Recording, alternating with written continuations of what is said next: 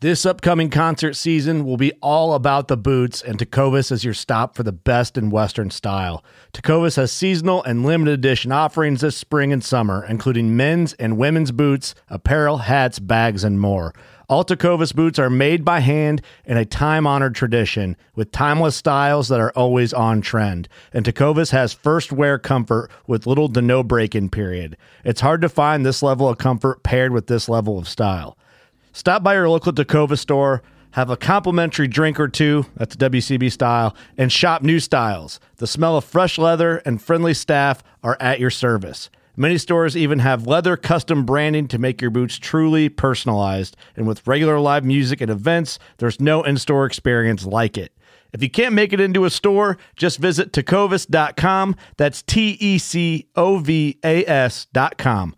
They offer free shipping on all boots, as well as free returns and exchanges, and ship right to your door. Go to tecovas.com and find your new favorite pair of boots today. Fishing like a local isn't just about catching fish. It's about connecting with the environment and the people who call it home. It's about hearing the stories and traditions that have been passed down for generations and sharing unforgettable moments with the people you meet along the way. Fishing like a local is having an experience that stays with you forever. And with Fishing Booker, you can experience it too, no matter where you are. Discover your next adventure on Fishing Booker. The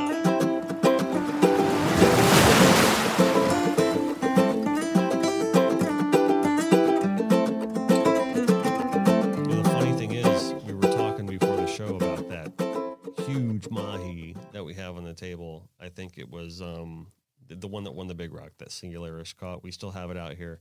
Um, I have to do an extra special painting. North. Carolina, Yeah, big old bull, yeah. bigger than 72, 74, won all the money, but when they pulled it in, it's a skinny. Yeah, it was it was kind of emaciated, you know, for a fish that size. They was they weighed in at sixty eight pounds, um, but I it, it could have been bigger you know, than and that. I It wasn't a it wasn't a mahi tournament too. It was no, it was a marlin so tournament. totally incidental. Big old fish, yep, big fish. What did it eat? up in North Carolina? it ate a J boy. Like, oh, it ate a moisey. Yeah, Nice. yeah. Okay, caught that on Andy, one of Andy's lures. Well, I mean, Yeah, And it's good. Andy, Andy's. There's no one that we, we we were actually talking yesterday about uh, lures. Uh, I had lunch with Andy, Mm-hmm. and uh, he talked about lures having souls, and the amount of time that someone puts into it. It's almost like art, right? If Yeah, you the more right. the more you put into to it, and we talked about, and I don't want to knock a specific lure company, but it used to be one of the greatest lure companies and one of the legends, and that that company has somewhat become those lures have somewhat become soulless. Uh, they're mass produced. They're they're the time, the love, the the the the clear caring about the quality, the craftsmanship has gone down.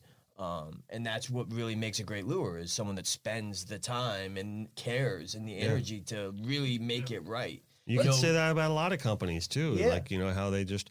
That's why I think it's important to recognize the companies over time, over the decades, over centuries in some cases, that keep to their core and the way they've always done it since day one. You know, and that's why those companies are so important. There's got to be there's got to be science.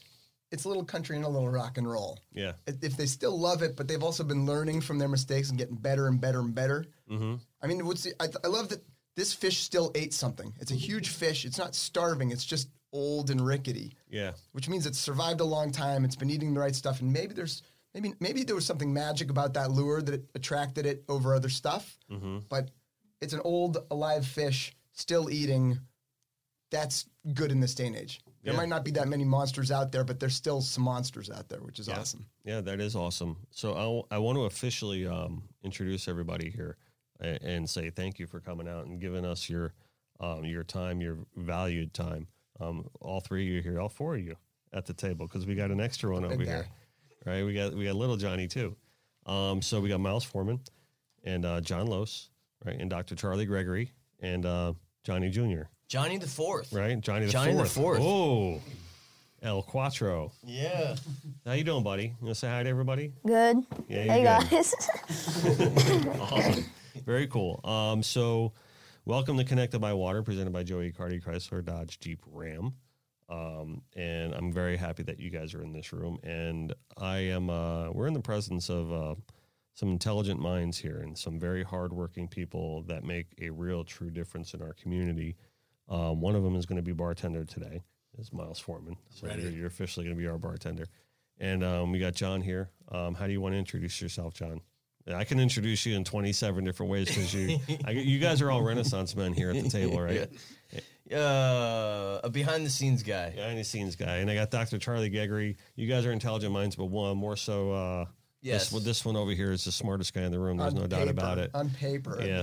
Um, No, he's so a rock star. He's a rock star. He's a uh, a uh, fish scientist, a marine veterinarian, Yeah, right? yeah. And um, you know more about fish than you know, I thought I knew fish until I started reading up on, on some of your stuff. There's different uh, there's different types of knowledge. I get the nerd side pretty good, and I can keep them alive in a big fish tank, small Mm-hmm. Fish tank even. gotcha. Um, I love to defer to the wisdom of the ages. There's people way better than me at keeping fish alive in a lot of different ways, and people way better than me at knowing about fish, especially certain fish. Mm-hmm. Yeah. Veterinarian's very broad. Um, they're specialists, scientists, PhDs. It's a little different than a, a veterinarian. Yeah.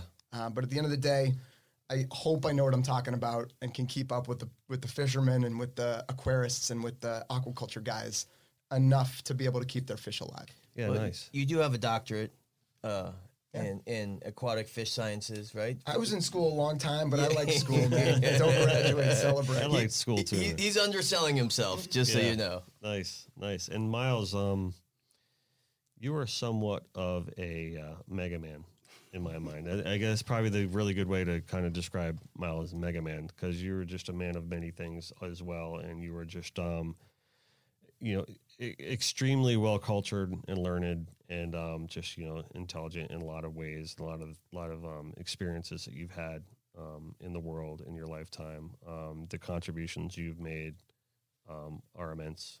Um, Thanks. We'll, we'll just we'll just you know say that.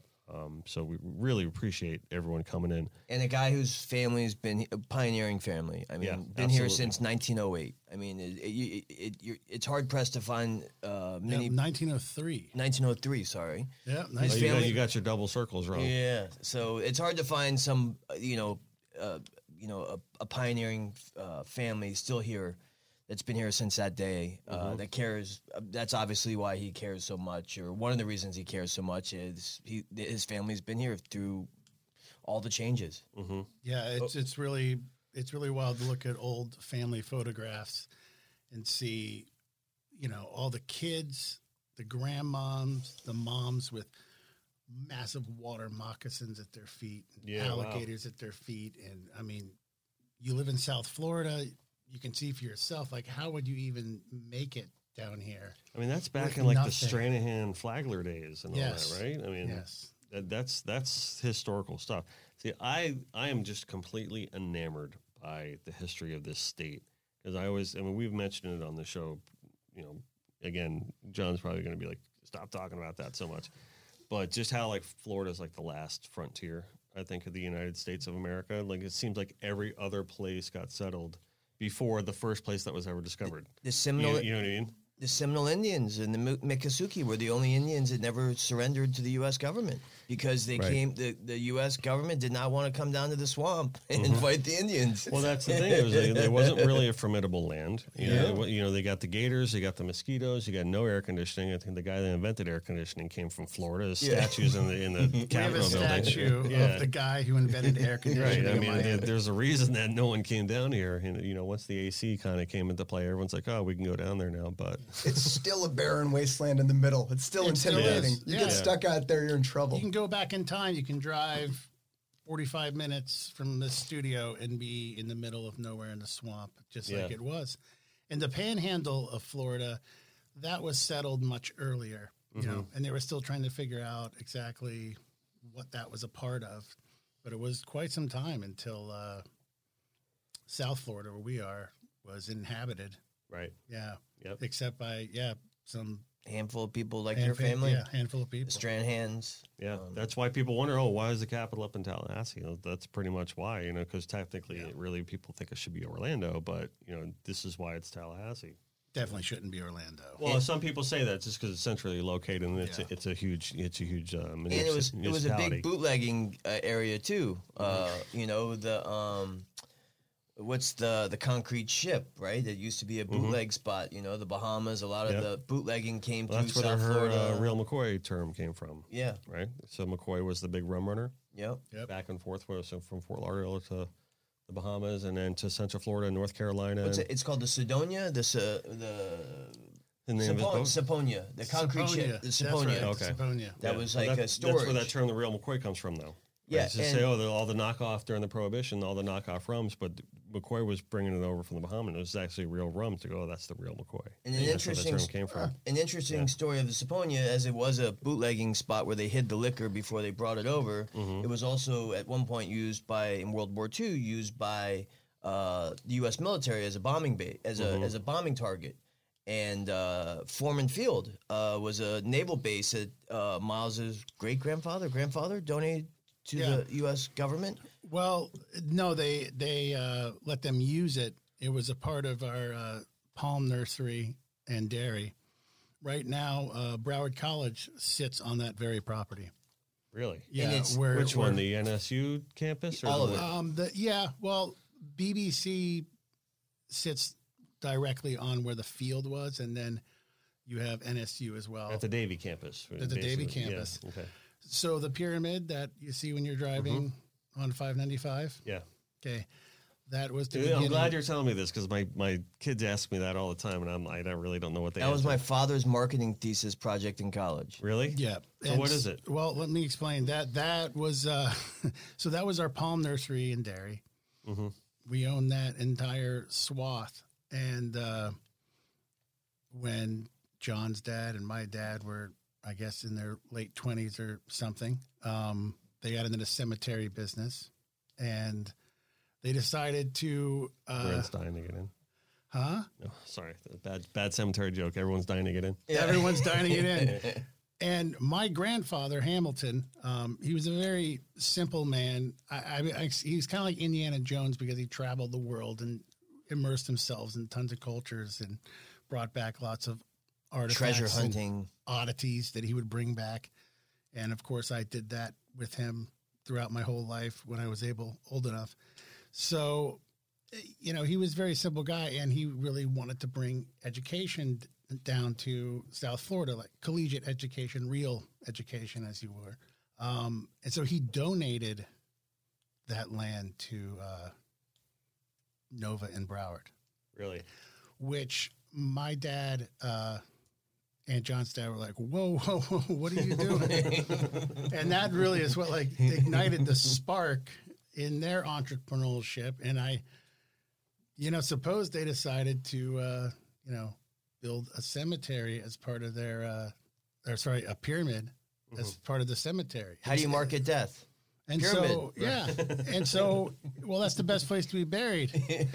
and so, when I talk to my dad, I run ideas by him because we have a really good relationship. We still talk, and I take his advice. And sometimes when I get jammed up, you know, I a lot of my ideas are out of the box, and and I go, so you're telling me no? You're telling me this is coming from the guy who was like, let's build the pyramid, man.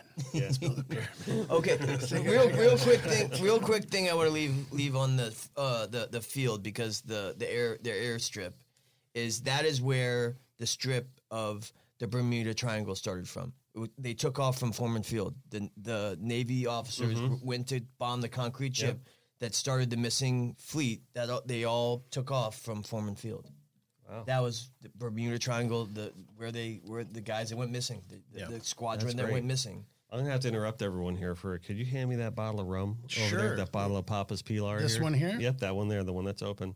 And uh, you want some rum over there? Can Got I give it, it? yeah. Can I give it a quick whiff? Yeah, absolutely, absolutely. You're because you're never a spectator. That's why. Yum, yum. It's got that nice vanilla. Yeah, it's really fantastic stuff, and I'll be the good host here. You want to go? Uh, Here, gentlemen. I believe I've had this before. It's quite nice. So anyone want any? Uh, we got It's a soda great there. rum. we got You wanna mixers, we got rocks. If Yeah. people want rocks. It's a great company too. Absolutely. And I'll have some myself. I, I know uh, Eric Lear, who's part of that company, and he's a great guy. And uh, I, I, I he's I, I- I got to taste it and get some of his specialty drinks he makes from it. and- Yeah? yeah, Nice. great group, great great rum, great group of people. It's easy to drink. Yeah. Am I sleeping on your couch? Is this how we're going down? Well, we got a couch right here behind us. So, Brilliant. so if, if He's you- got if some you get all coke. He's gonna share with you. So one of the things I kind of want to lead into here is that, um, John, you want to rum? No, I'm all right. No, you're good. All He looks dehydrated. Poor guy. Yeah, poor guy. He looks like the fish over there, the, the mahi. That Yeah, was emaciated. um, is that you know it, it, it's obvious that uh, you guys have deep, deep roots here um, in Florida, like we all do here. Um, and we also have uh, we talked a little bit about you know the rum runners and going across. And cheers, guys! Thank you again for coming in. And um, Johnny, you want yours You know, with your you- coke? All right. you guys also have uh, some pretty nice, solid roots over there in the Bahamas. Yes. right? And as um, we're going to get into today and explain to people um, who you really are, not just on the surface of your introductions, but who you are, guys, um, below the layers and beneath the layers and deep down who you are, um, and the good that you guys do, and um, from a philanthropy per- perspective, but also just just just generally, it's just outwardly helping out into the Thank you. community. Um, you also do these things um, across the pond, shall we? Across our pond, um, over in the Bahamas, where you guys have a lot of very solid um, foundations as well, um, particularly in the assistance of some of the things that you did for the Abacos uh, from Hurricane Dorian, um, which we also um, were had a huge hand in helping out uh, with some of the things over there. So anytime I talk to anyone who uh, was involved, like you guys were, um, in the assistance, you know, after the storm. Uh, it really kind of touches me deep in the heart. So I, I'd like you guys to kind of get into a little bit of some of the things that maybe, if you want to start off like talking about like some of your background over there in the Bahamas and how you guys have such deep foundations or, or solid foundations, and, and maybe you know take us through some of the things that happened during the course of events, if you would. Well, um, I'm gonna start off by saying, you know, I grew up fishing around the canals, Rio Vista. I learned from uh, Andy Moyes, who was a good friend of mine, and he didn't need to teach us. And he was 15, 16, we were 9, 10, and he taught us how to throw a cast net, all that. And he's a Bahamian. If most people don't realize that, that he's actually uh, a Bahamian. Uh, Yep. Just like a lot of people don't realize that uh, Tiny has Jamaican roots. Yep. Um, so uh, the Abacos have always been a special place in the Bimini and, and all those places. And when people, uh, when we saw the destruction happening and we were getting live footage, the first thing I did was worry about like my direct friends that were in in the Abacos. Um, I worried about them first Yeah, for and sure. I was all over social media trying to locate them to see if they were alive, um, and get some type of communication from them. And so I put it all out there. But all the cell towers were down. There was only one cell tower that survived. So the communication was very tough. And they got it up on a generator, I think, at some point, and communication came through. Um, and we could only talk at like one in the morning because other other than that, the, there just wasn't broadband enough broadband to handle the type of communication going through one cell tower. Now, when when in the timeline of events, when are you speaking of specifically? I mean, Like, within just a like day right- after, right the, storm, I was Yeah. trying to get to find them. Yeah. And then I got a hold of them maybe three days after the storm. I got a, a WhatsApp ma- message in the middle of the night that they were alive. Um, and I said, okay, well, I'm coming to get you. We're coming to get you. Uh, and I was, uh, at first, I was thinking we were coming to rescue this, a, a family, about seven people, um, and bring them back or get them out of there because it was, it was beyond what you can imagine. Even even after Miles and Miles went on the trip with me, uh, so so we decided to load up. I had I have a 43 Viking. We loaded it up with as much fuel as we could. We loaded it up with uh, chainsaws and skill saws and tarps and everything we could possibly think of. We way overloaded it. What probably wasn't the smartest decision. How much weight So we you put on guys the are boat. basically, you know, abandoning caution and just you, this is shortly, very hours after after the destruction. I know how I felt when I saw that thing stall on Grand Bahama and just just was not moving. right on Labor Yeah, Day. This right? would have been, uh, let's say, if the worst of the storm happened on Monday, we left Thursday morning. yeah. Okay, and uh, I I had talked to John about this as the storm was hitting over the weekend. Remember, you were at my house, and we were calling different people to ask, you know, what we should do and who could come with us, and and we had talked about it, and he said, "I'll get back to you. I'll get back to you," and I didn't hear back from him, and uh, it's Wednesday night. I'm watching the uh, Chappelle Netflix special had just come out. Been I drank probably about like half a bottle of wine at that point. It was like after ten o'clock, and uh, Captain John Stevens, I'm sure you know, calls me up and goes, "Miles, John's going tomorrow morning, and it's just me and him, and uh, I need you to uh, come with us. Like you got it." I'm And like, you're and you're drinking wine, so you said yes. watching Dave Well, Chappelle. and, I think I think you wanted him to talk me out of going, but Miles was kind of like, "There's once John's mind's made up, there's not much Yeah. talking him out of it." Yeah. and Ed Colson also was going. that's right. Ed, I, I, Ed. I knew when I had said just you and him that I remember. Oh yeah, Ed was Ed's going. also a Bahamian. But only the three of them were going, and there were certain provisions uh, that uh, Stevens wanted me to bring, and some of my knowledge, and just be a part of the team. So I leap up, and I I was at a friend's house. I go home, I go in my bedroom. My wife's already asleep. I start packing a duffel bag. I'm like, I'm leaving, going to the Bahamas tomorrow. I got to do this. She's like, What's going on? I'm like, I gotta go. I'm like, it's uh, it's important, and uh, yeah. Like, so and you're basically was- ignoring was- anything from the Bahamian Yeah. government at the time, right? Or Yes. yeah, Yeah, I mean they were we were told not to go yeah. um, because they didn't want uh, people to create a, a bigger problem right. and have There's to no rescue. fuel over there, There was no fuel. We we but no one knew that. we knew there was no fuel. Did you know that? Okay. Um, we we put we put um, two 275 gallon tote containers Mm-hmm. in the back of the boat. Okay, which was the the Viking carries 600 gallons of fuel. We had another whatever 550 uh, Mm-hmm. in the back.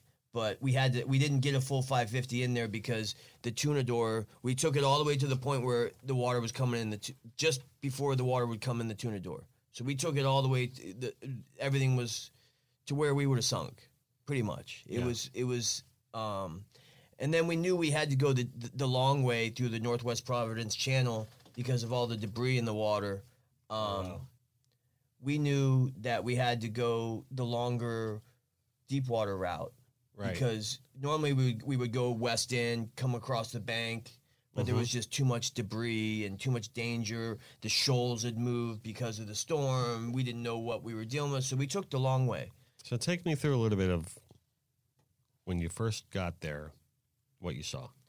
Our goal was to get there before dark, so we left early, and it was a really long trip mm-hmm. because I, I, I had a, you know, I knew we were going to be slower, but I didn't think we would be as slow as we were.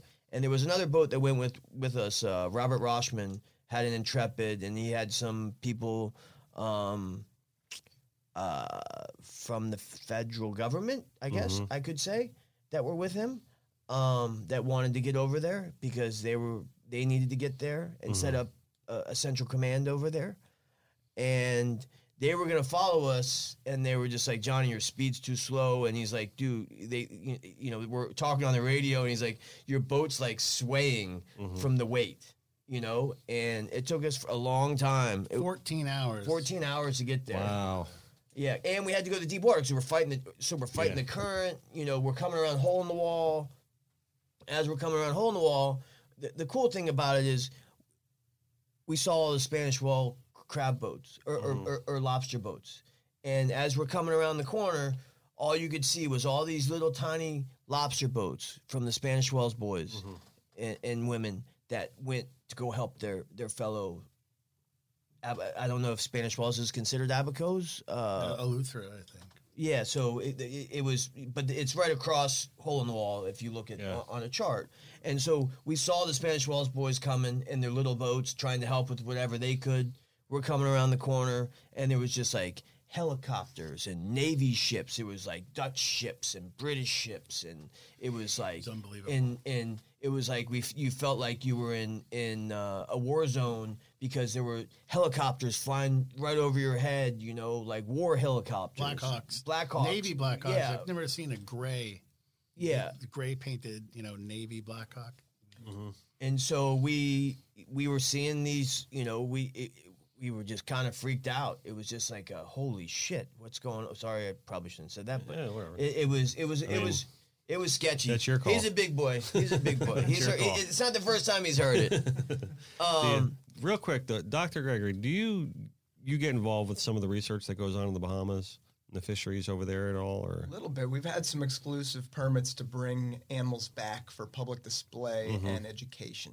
We've worked Okay. with the fisheries guys over there, and I've done a lot of snorkeling and diving. so? Do you, with this storm has that affected any of your work, or did you get involved with any of the research over there, like post storm, or What's interesting, it, it kind of helped some things.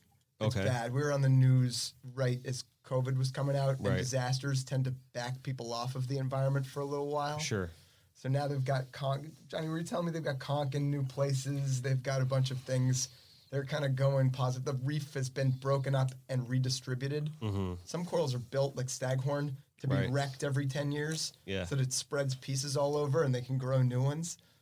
And that's kind of what happened with Yeah, Dorian. and Yeah. that's good. I mean, at least there's there's some you know. I mean, obviously we're talking about the marine the stuff. marine element Yeah. versus the um versus the, The human, human element, and you know, and the balance that everyone tries to find between all of that. You know, that's really a big point of our show as well. Is just that balance. Well there, there, were- there were there were conch everywhere. Yeah, and it really made me think because there's been a lot of discussion of, in the Bahamas about you know banning you know the conch you know taking conch like they did in the Keys and they did in Florida, and um, I realized this more on other trips because we went over several several times after the immediate trip where we used to have to go a few miles away to a sand pat to a sand you know sandbar with with with the turtle grass. Am I is that correctly correct? Uh, Yeah, it's seagrass beds in general. yeah. I love it. And um, now there were conch everywhere. Like you could jump off the rocks by my house, and there was hundreds of conch,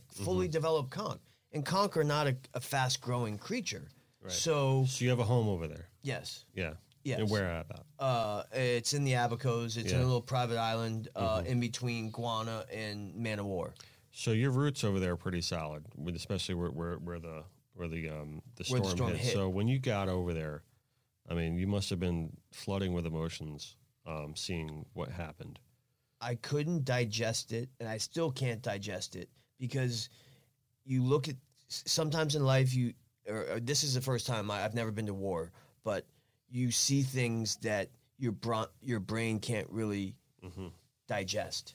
It was that um, it was that bad. Yeah. it, it was You like feeling the same way about that, Miles? I mean, Yeah, I, I was, and uh, if you're able to show some photos during the yeah. podcast, well, John, um, any any photos we I know you've already sent a ton our way, and you know we any photos that anybody has, you know, John will edit it in for sure. it was Mad it Max. was, Yeah, it was very, very bizarre because, like he was saying, you know, we luckily did get there before the sun went down, but with 45 minutes to spare, probably. Mm-hmm.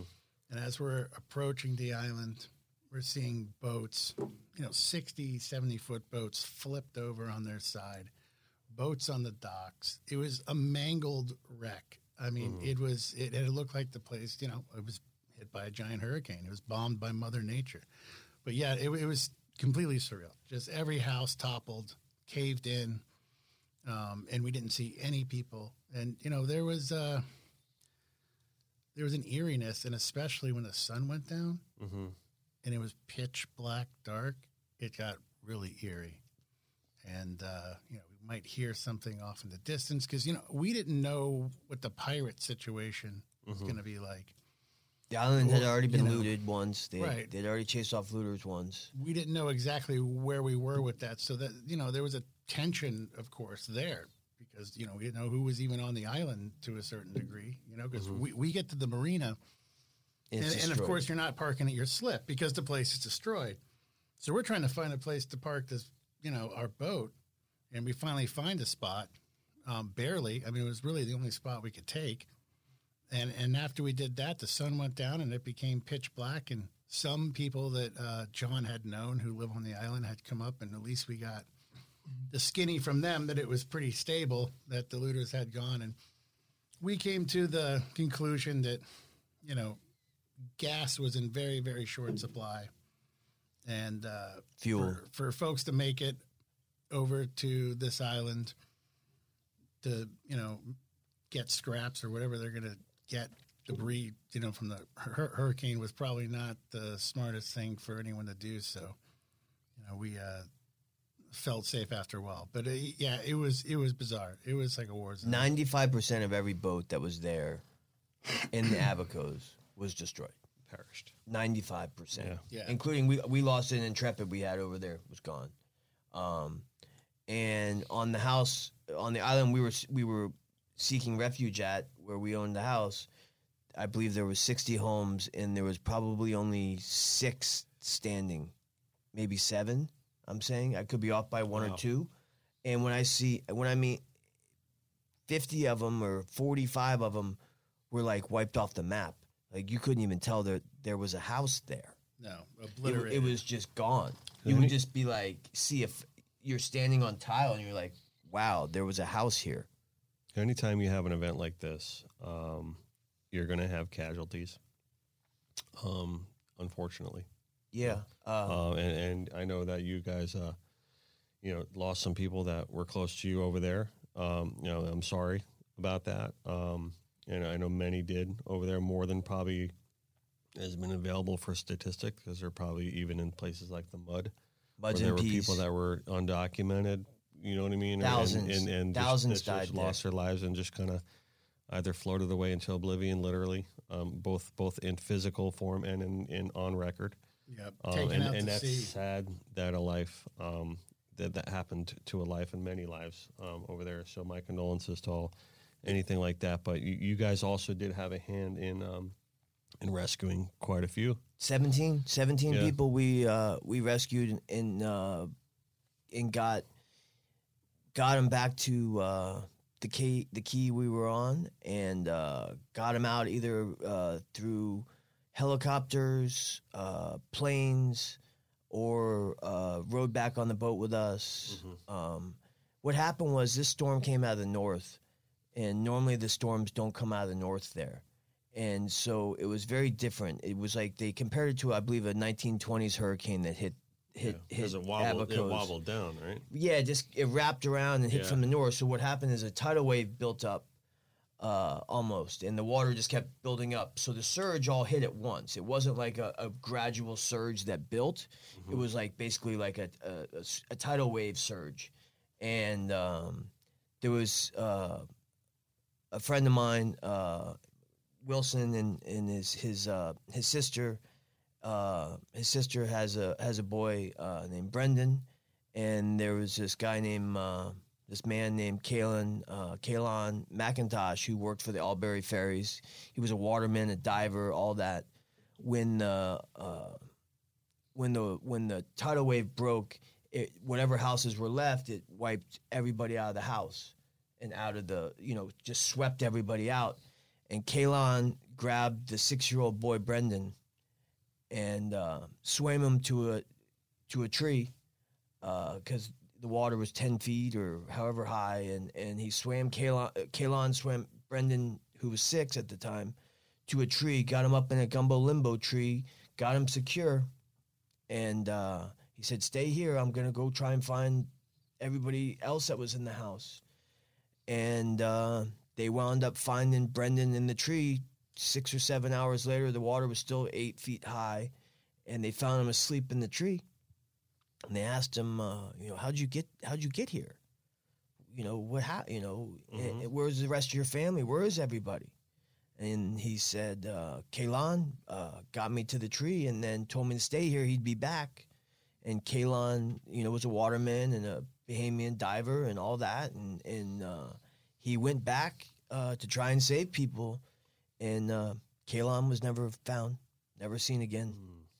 And uh, like those are the heroes. There's a lot of heroes that will never, that people don't even know about, that, that did incredible things you know, saving six year old boys, saving old elderly people. Like we helped out. We did our best to help people.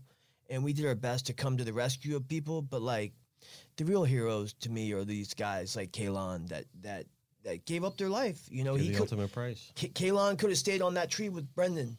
He didn't have to go back. he didn't have to go back to try and help others, but he did, Yeah, and uh, he was never found again. that's sad and unfortunate. I mean, know, that's. I, I hate hearing stories like that, but they're important to tell. They're important, and it's and and these people still don't have power there. They still don't have housing there. They still Right. don't have a police station there. They still don't have anything. So I'm glad you're bringing that up because as much as we want to say that now everyone was here um, a year ago, a year and a couple of months ago, right, and at this point, um, when all the outloving of support came from Florida, especially, um, I don't think any other state could have nearly come close to what Florida did for the Bahamas in that moment, um, which kind of goes to show how, you know, what what a great state we are. Really, people can make fun of Florida all they want, but I am just so proud to be a Floridian. I am so proud to say this is where I was born and raised. Um, because when it all comes down to it, you know, Floridians are strong. We may, you know, we may be a split state, um, you know, politically speaking. Um, but when it all comes down to it, we do have the ability to pull together, you know, and, and I kind of hope that um, that can be an example for the rest of the nation someday. Um, but the support that they gave to the Bahamas was just unprecedented. Number one, Unprecedented. right? Yeah. And um, it was just you know inspiring um, to say the least. And you know, everyone gave and gave and gave. We gave, yeah, for sure. But you know, others gave, and like it didn't stop. Like everybody had a hand. Like if you had a business, you had an organization, you either set yourself up as a collection post or you did a, some sort of fundraiser. Um, you know, we created the shirt, but others created shirts as well. You know, that raised a lot of money. Yeah. Nearly Um, everyone I yeah. know in business, that's a good point you made. Nearly Yeah. everyone I know, uh, from my pediatrician folks like yourself, everyone was involved, helping in any way they could. Mm-hmm. Yeah. And Tropic Air, uh, Yep.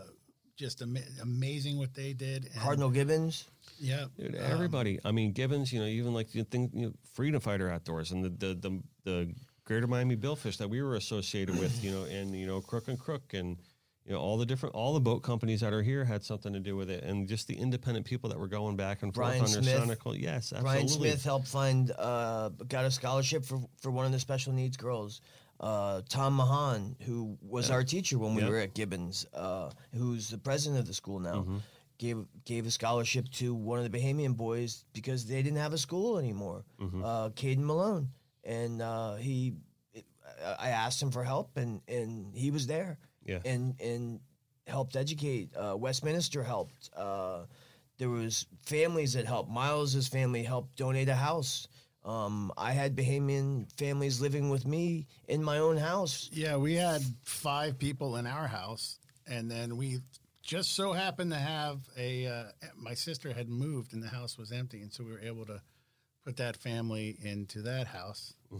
And um, I got the two girls; they were in high school, and you feel real bad because the you know we've seen from the coronavirus what it's done to the kids with school all Yeah. across the board, and how this has been super duper disruptive for everyone.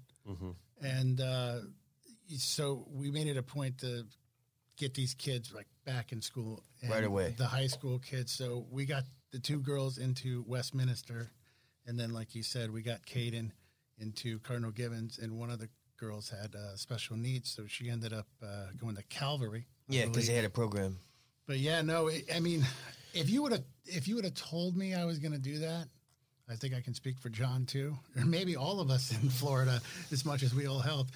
If if they would have told us, we would have dropped everything and done all of the stuff that we did. You just would never have believed that you would or could do it. We just went out there and did it. There was uh, really, you know, it was motivated by love and concern, and uh, yeah, it, it was a time I will never forget, and I'm sure, you know, they will never forget.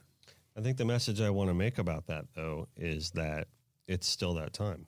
It's still going on. right? Yeah. So, Still going and, on, I, yeah. and I think even though you know, I mean, human behaviors are fleeting, right? Just as we see with the you know even COVID behaviors, and you know could be you know an example, a recent example of somehow, you know, because in the very beginning of this, everyone was super tight with it. Now, like, right, you get a little used to it, and you know, um, wait, whether that's correct or not, I'm not, I'm not to say.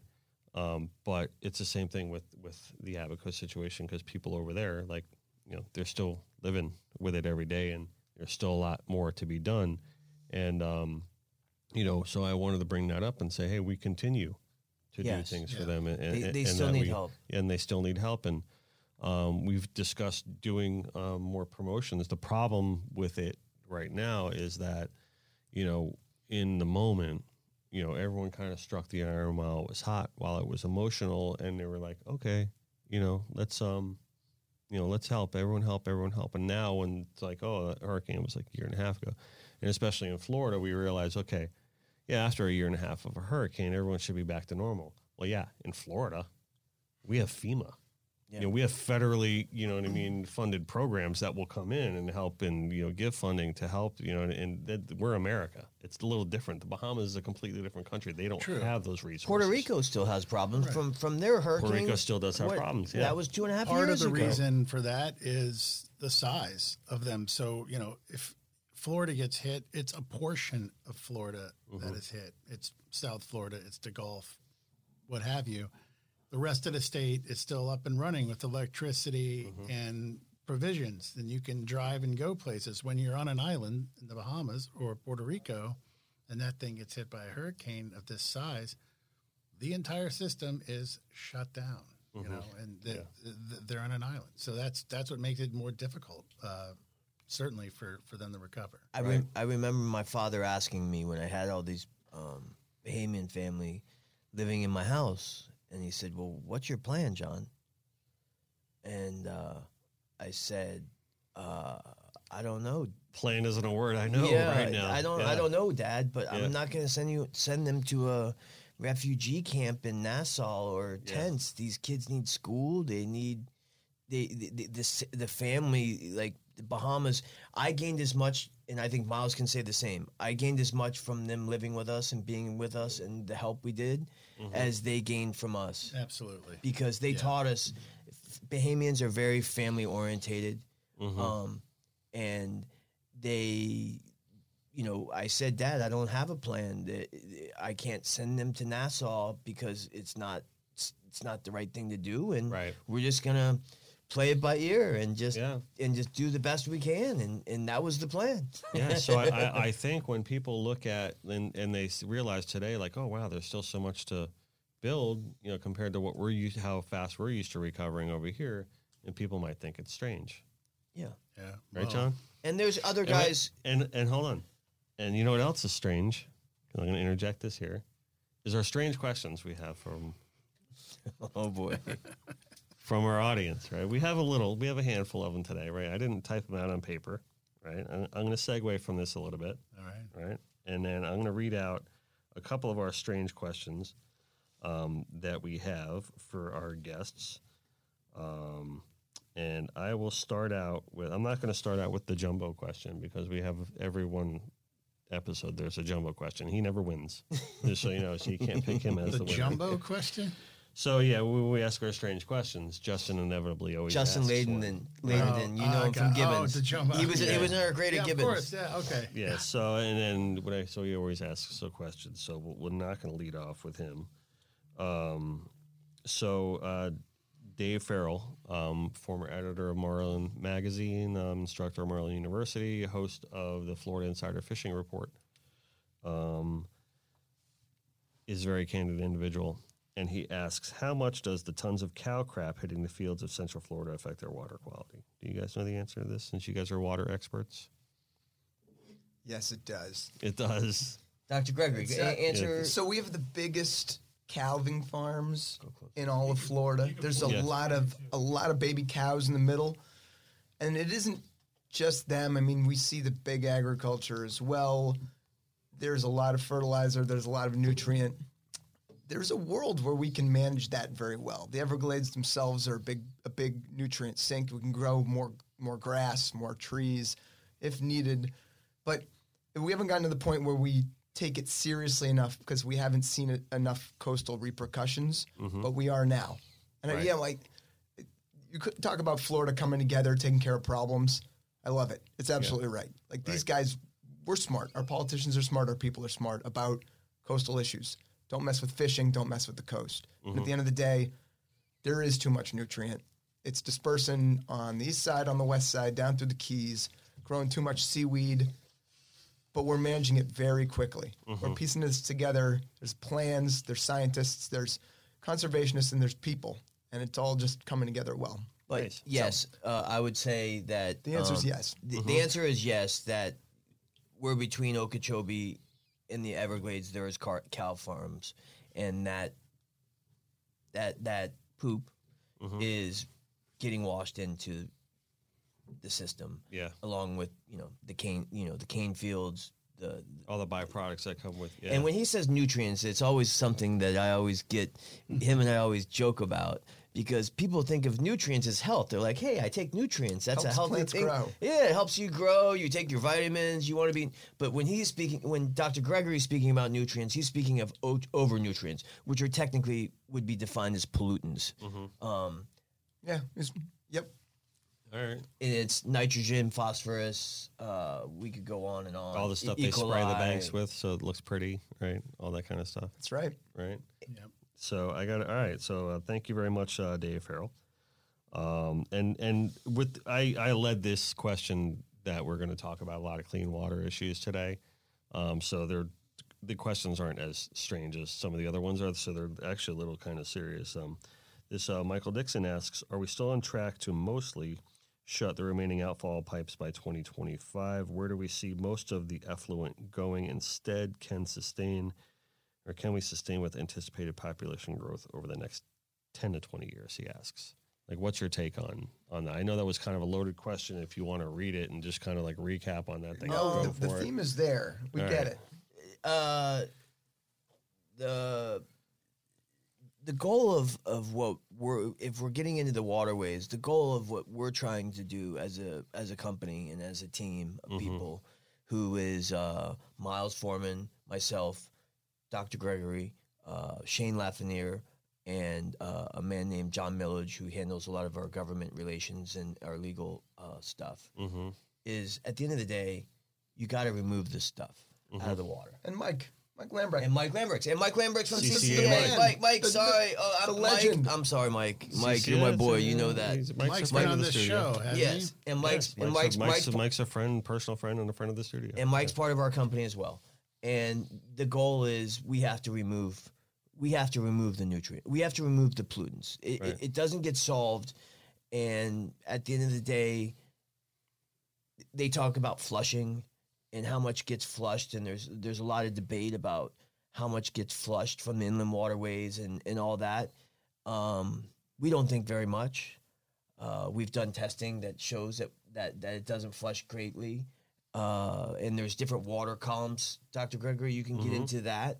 But even if it did flush, the ocean's not our toilet. We're not we're not here to flush pollutants into the ocean uh, as our toilet. Yeah, and and bef- right before Dr. Airy comes in, and it's important that we look to the future. He asked, you know, how's it looked at the future population growth, Right. more people coming down. We need to develop. that's always a general concern in the Of state course. of Florida, regardless Of of, the water quality. But yeah, But as, as far as the water goes and the environment, we need to come up with methods to keep it clean and stay on top of it and continue to innovate. And, you know, that will greatly improve things because there's really not, Mother Nature can only do so much because it's facing a lot of man made, we'll call it catastrophe or, you know, uh, what's the word? Um, um, um, Intervention? Irresponsibility. right. yep. okay. Um, and I'll pass it off to Dr. Gregory. We have we have a lot of people and a lot of wild cards in effect. We got good plans for Florida, but when it comes down to it, the government can only do so much. They've invested more and more, which is amazing, but it's I think private innovation that's going to take care of business, Yeah. and it's going to be motivated, just like solar's growing on its own, and smart planning for buildings, LEED certi- LEED certified, um, smart drainage, smart recycling. It's all about like we've already kind of hinted on it two or three times. Florida's are hardcore. We have a country in rock and roll. We've got a diversity of people, but we face down so much craziness between the animals and the hurricanes and all these things. Mm-hmm. We got to lead the way so the next generation. Big part of what I do is setting it up so these guys can win. Right, and that's why I think it's important that, that Johnny's in the room with us today because a lot of this rests on our shoulders to make it good for him. What is it? I mean, what, what? How is this? We've already messed up a couple things. How does that mess you up literally every day? You can't do so many fun things. Um, like I would jump off my dad's boat and go in the water, swim like, cause I have a friend. He's like, so we live in the canal.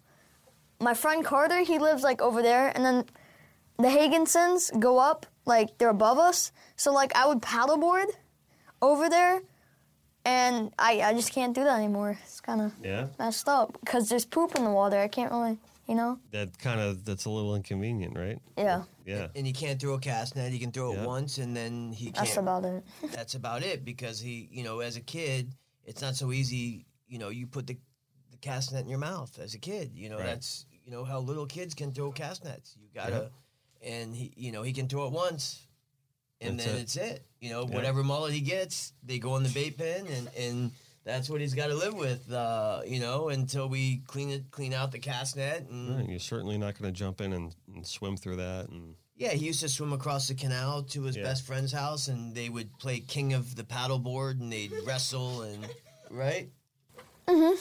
And just fun things like that that we all grew up doing. And it's sad that that Johnny and and uh, lots of lots of other kids and and the future generations are currently being robbed of that life that Yeah. we grew up and took for granted. To be honest with you, we took it for granted. Absolutely. I mean, the, the entire community down here, where the, you know the paddleboarders, the kayakers, the tourists, Fishermen. uh, I definitely it's think that there's a new there's a new perspective of the value on what we really have here than there used to be when when we were younger. Um, I because. I, I really think that we we just grew up here and we're like, oh, this is how life is. Took it for granted. And the more you go around the world, and the more you go around the country, you realize, wow, we really are a jewel. And right now, that that jewel is a little dusty. You know, it's a little tarnished. It's a and good we, way to we put need it. to kind of clean it up. You know, And I do want to say this that um, we've done a lot of testing all over. We've done testing all over the place yeah, in lakes, in man-made lakes out west, out in this area, all over the place, and we're getting similar results from everywhere. So let me let me um we'll get to that in one Okay. second because I want to I want to finish up some of these questions here. So that's a good question from from uh, Michael Dixon. So I got you guys kind of going, which I, I really want to get deep Yeah, you into that. going. You- Yeah, I, I know it's it's it's an easy thing for me to do. I know what buttons to push here. So, but let me um let, let me get to uh, this is the jumbo. Jumbo gave two questions today. Right, maybe you can answer them. You might know them better than you know, little Johnny might know them better than most of them. So he says, "Why are some fish at the bottom of the ocean?" Um, well, well, there's there's poop in the water, and I assume they're just dying. I mean, All right, all right. that's, a- about it. That's a good answer. What were you saying? You were I would giving say me that some I would say scientific that- theory about yes. their well, you have you have pelagic, uh, which my Right. hat is, or you have benthic creatures, and like if you look at a, a mutton's tail or a grouper's tail, Mm-hmm. it's it's built. It's a big tail. It's to make big thrust to get away.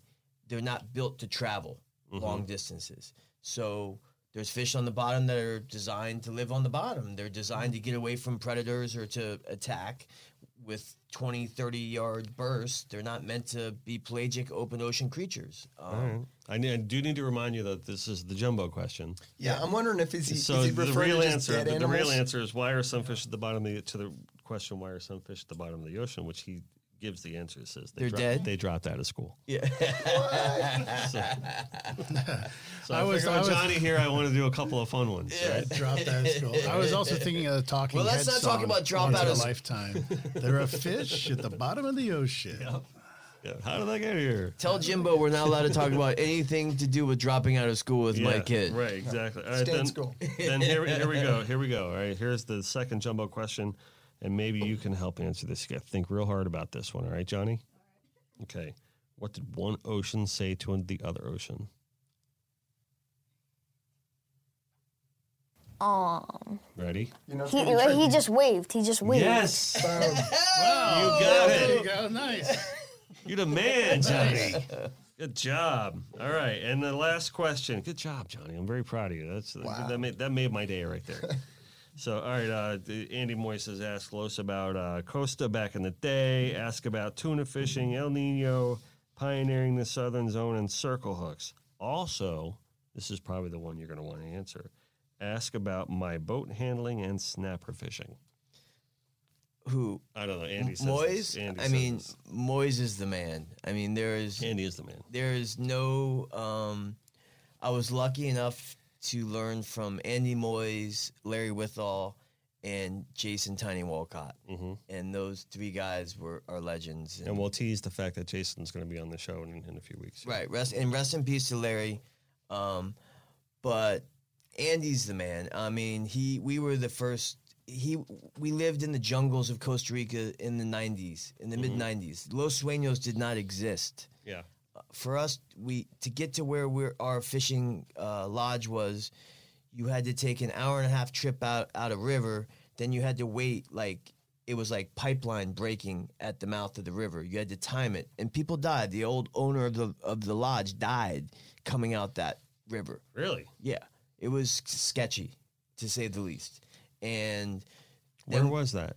What's that? Where was that? Near Jaco? No, uh, the Osa Peninsula down south. Okay, yeah. So north So of more Gulf. towards Quepos area.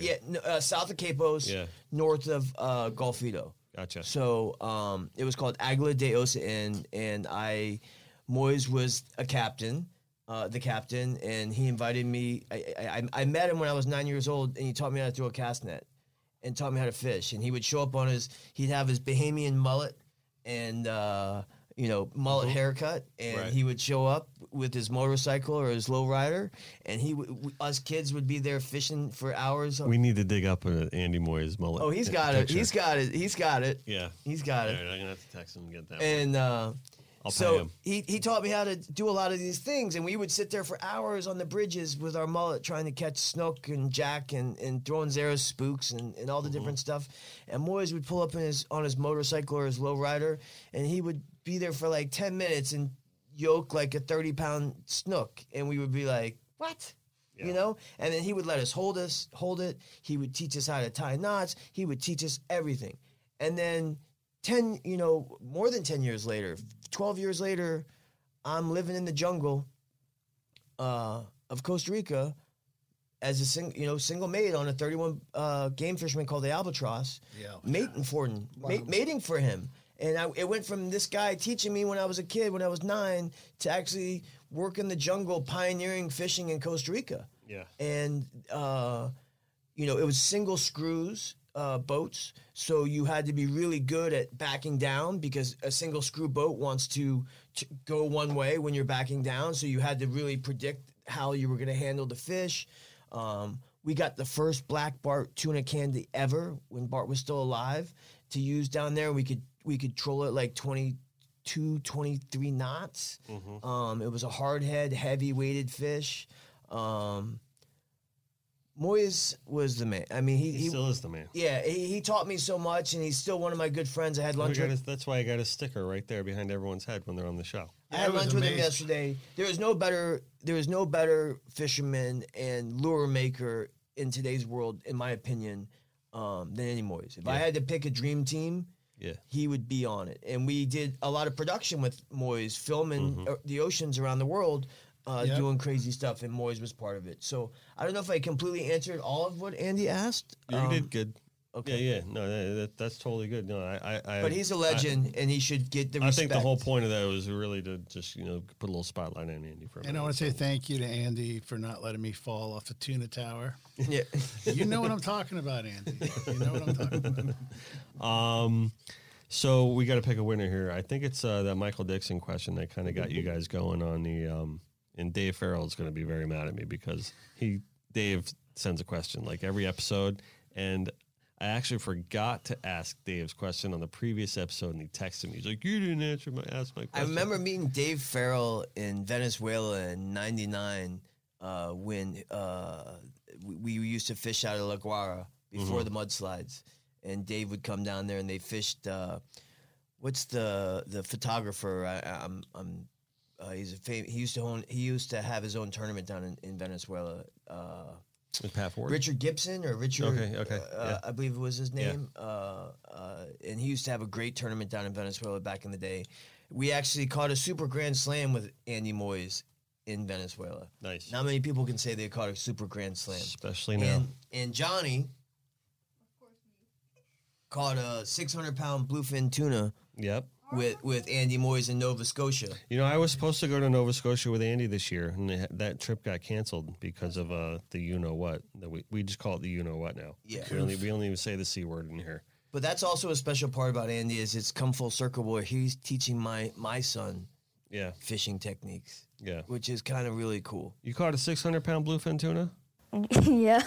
Yeah. I mean, not all by myself, but yeah. How much do you weigh right now? Um, like 70. Like seventy. How much did you weigh back then? How old were you? Seven years old, I think. Were you? were Yeah, you I probably weighed like 50. fifty pounds, and you caught a six hundred pound bluefin tuna. Well, we had to have someone sit in a bucket, and Uh-huh. he sat on top of uh, Captain John Stevens in the bucket and put it in low gear and uh, on the 130. Mm-hmm. And Johnny did all the cranking, but we couldn't. He would have been yoked. Uh, we, he didn't have enough weight to hold Yeah, down. yeah. I mean, you're fighting a bluefin. You're putting tremendous amount of drag pressure on the And fish. if you, even if you got to stand up, But- you got to you to lean way back on that. We even we even let him get away with a double handed technique because he was he was you know we normally would give someone a lot of hard Right. time about a dou- the double hand, but Man, I was eight, like you're seven. Seven. Leave me alone. Good job, Johnny. Proud of you, buddy. Thank you. You're welcome. So, all right, cool. So, listen, we touched on a few things there um, in the questions, um, and I know we talked a lot about the abacos. One of the reasons that I really wanted to bring that up was a, I thought it was important just to bring it up, um, and um, b, just to kind of tease a little bit of a spotlight about what you guys are made of, right? Because I'm looking at like you know, in in the other partners that you mentioned um, as well, um, with with Mike and the crew um, of, you know, kind of a dream team for, of Floridians here that intrinsically care about what happens. Um, it's not just, um, you know, hey, we got an idea, we're going to make a ton of money or anything like that. You know, that's not what this comes from. This isn't what it's all about at all. Um, this is all about caring for the next generation um, and doing the right thing. And what I'm talking about is a lot of the work that you guys have done um, both locally and statewide um, for, but mostly locally at the moment uh, for Florida's clean waterways. Um, some of the innovations that you guys have been um, developing, um, a lot of the heart that you guys have been displaying um, in your work, and it shows.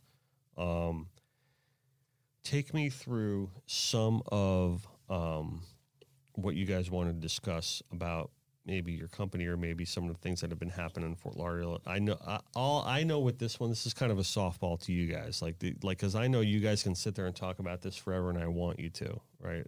Because at this point, I probably don't need to comment on it much, and so drop some knowledge my way. Um, take the lead, any one of you guys, and, and just just lead yourselves into this one. I think this is for Dr. Gregory to first talk about the problem. Um, because I will say this though, you know, let me just before you before you get to that, right?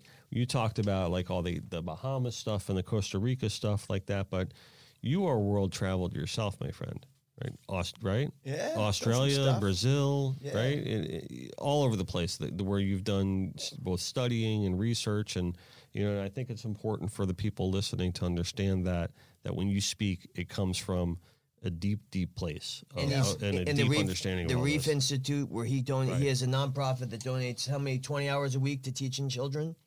They do a lot of education, and we've got Coral that's special permitted, great partners in the government, Mm-hmm. and uh, it's part of a big initiative to this.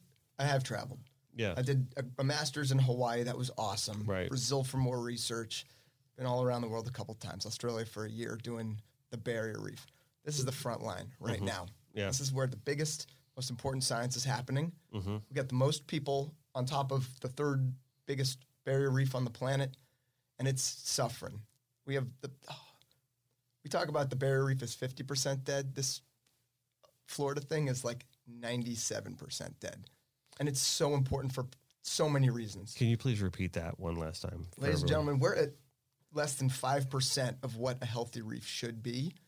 And it's critical for against erosion, protecting us during storm surge, Mm-hmm. and the economy itself. We got fishers, divers, everybody Yep.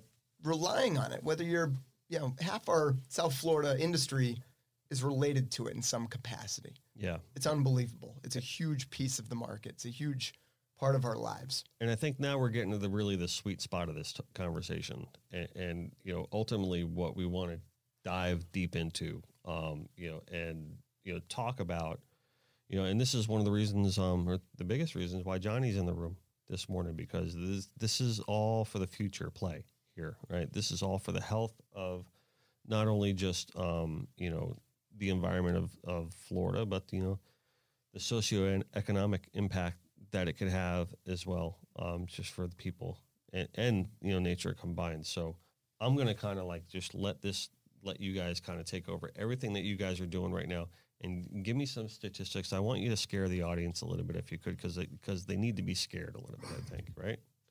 on the one hand, we've identified a lot of the major reasons why the coast is not doing well. There's great new rules about developing. You got to transplant the number of mangroves in a relevant spot if you cut down just one. The zoning is really important for putting down new pilings and dredging channels, and they're very responsible about those things. But there's some big, big picture things, and we talked a little bit about it with the cow poop and the Let's talk about the, farming. the cyan, cyan, cyanobacteria. cyanobacteria. I've been tro- So struggling these- with that some word. of the pollutrients. yeah, Well, it's the main one. I, I'm just kind of going to tag that. You know. It, it's no, I'm but gonna this trademark is that before you guys do. this is this is the kryptonite to our waterways. This What's is it called again? this is, would be the kryptonite. Superman. No, I know, but what? cyanobacteria. Cyanobacteria. Yes. Okay. Why don't you explain? It's blue green algae, but it's Okay. okay. So it's a big piece of the puzzle. but it's, not kind of actually a- blue green.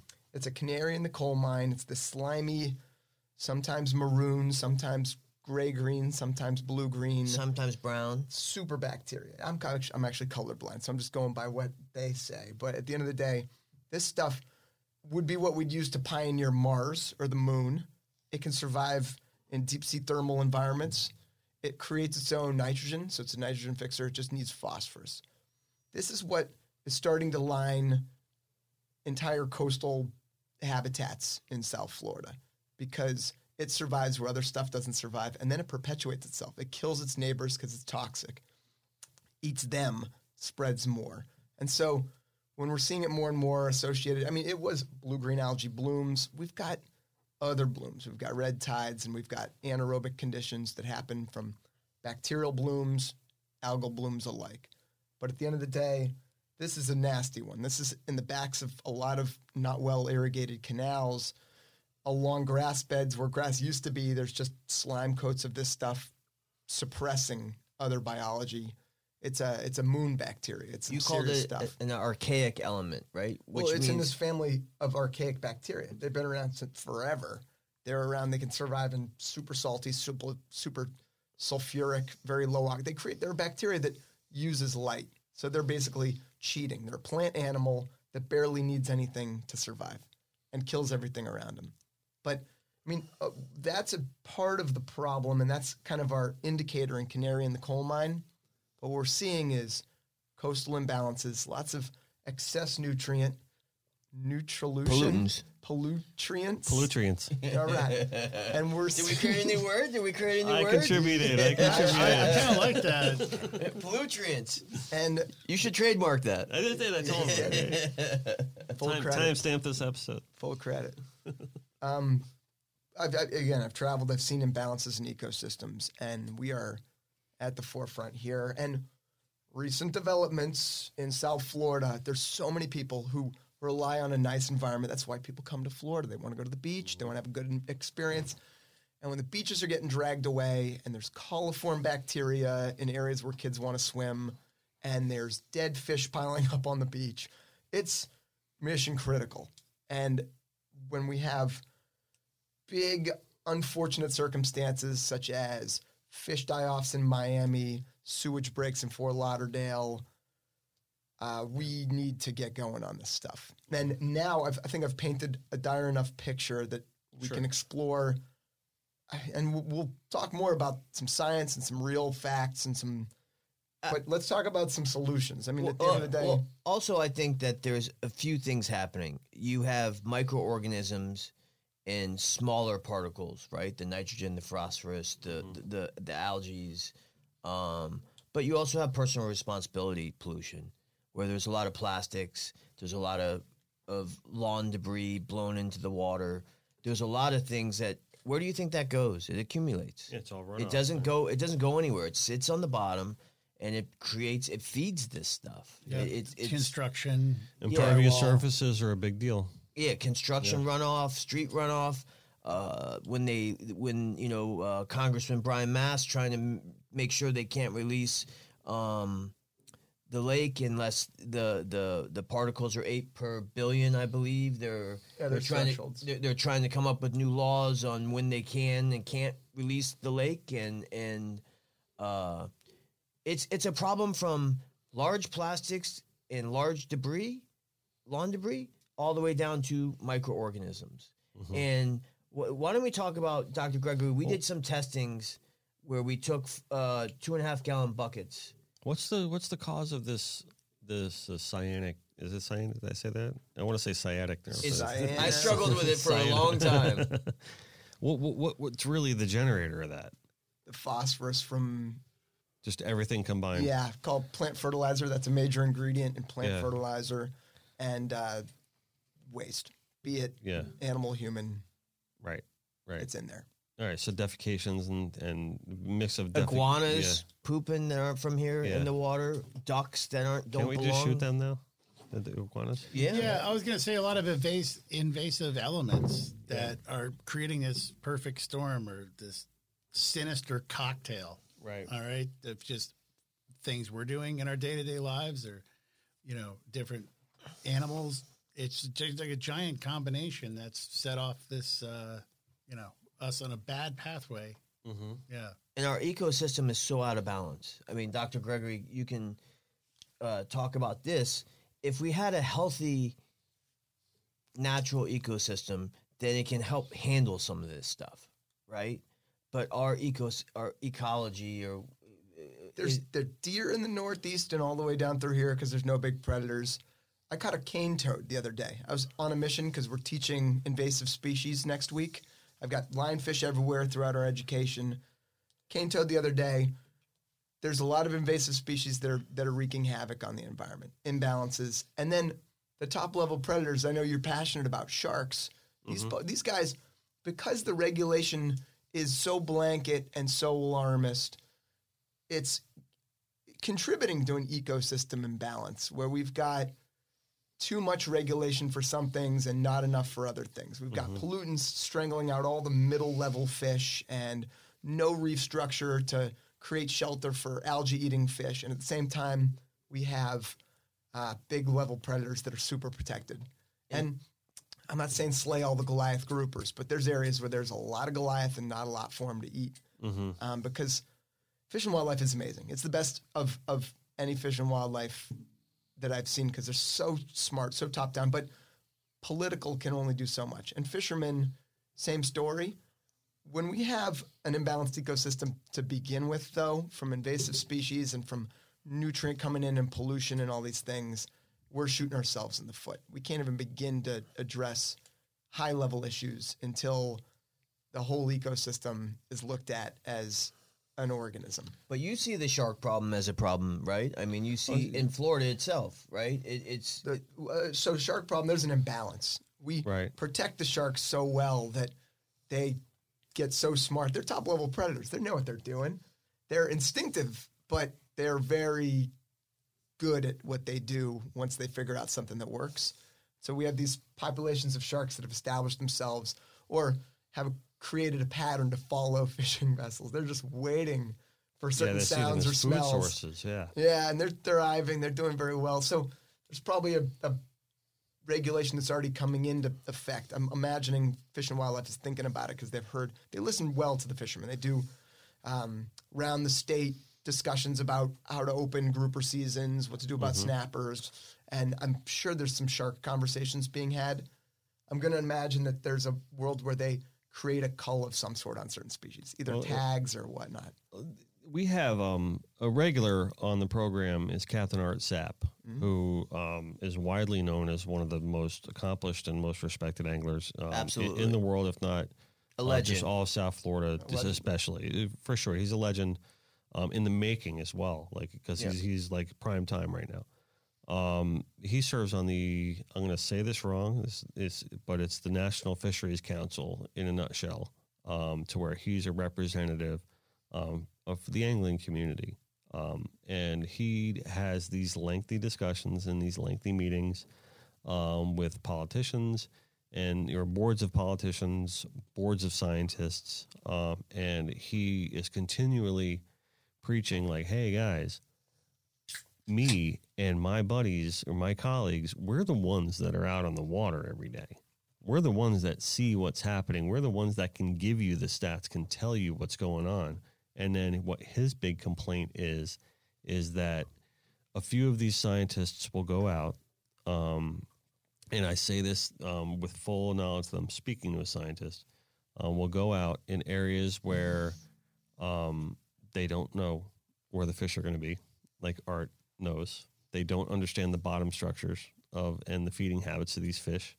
Um, they'll go out for an afternoon, drop a few lines, and say, "Nope, no fish here. We need to put up more regulations." And no sharks here. It's like, yeah, because they're all being caught in 300 right now.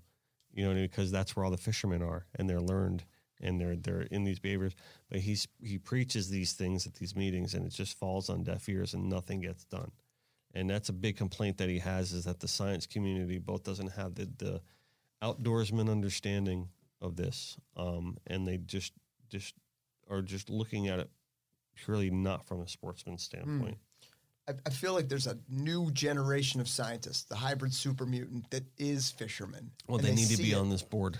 A good, a, a good buddy of he's- mine. He's, Yeah. he's one of them. a good buddy of mine. He's striving to get his degree now. He's one of the fishermen on Perfect Catch, Mm-hmm. and he sees it. They all see it. The oceans are not doing great. Yeah. For them to survive, Right.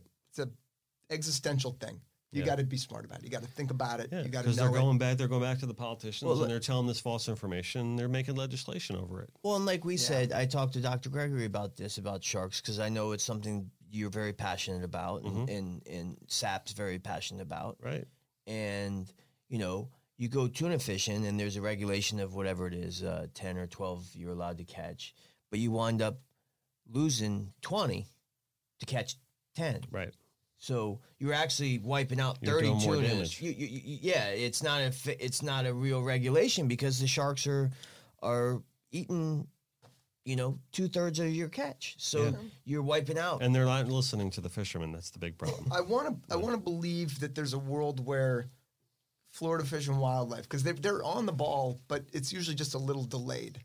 right. So you know, red snapper and sharking back in the day, and all these things have come to uh, evolve to the point where they are, but they're not quite at the reality of the situation that the fishermen can give input Yeah. on.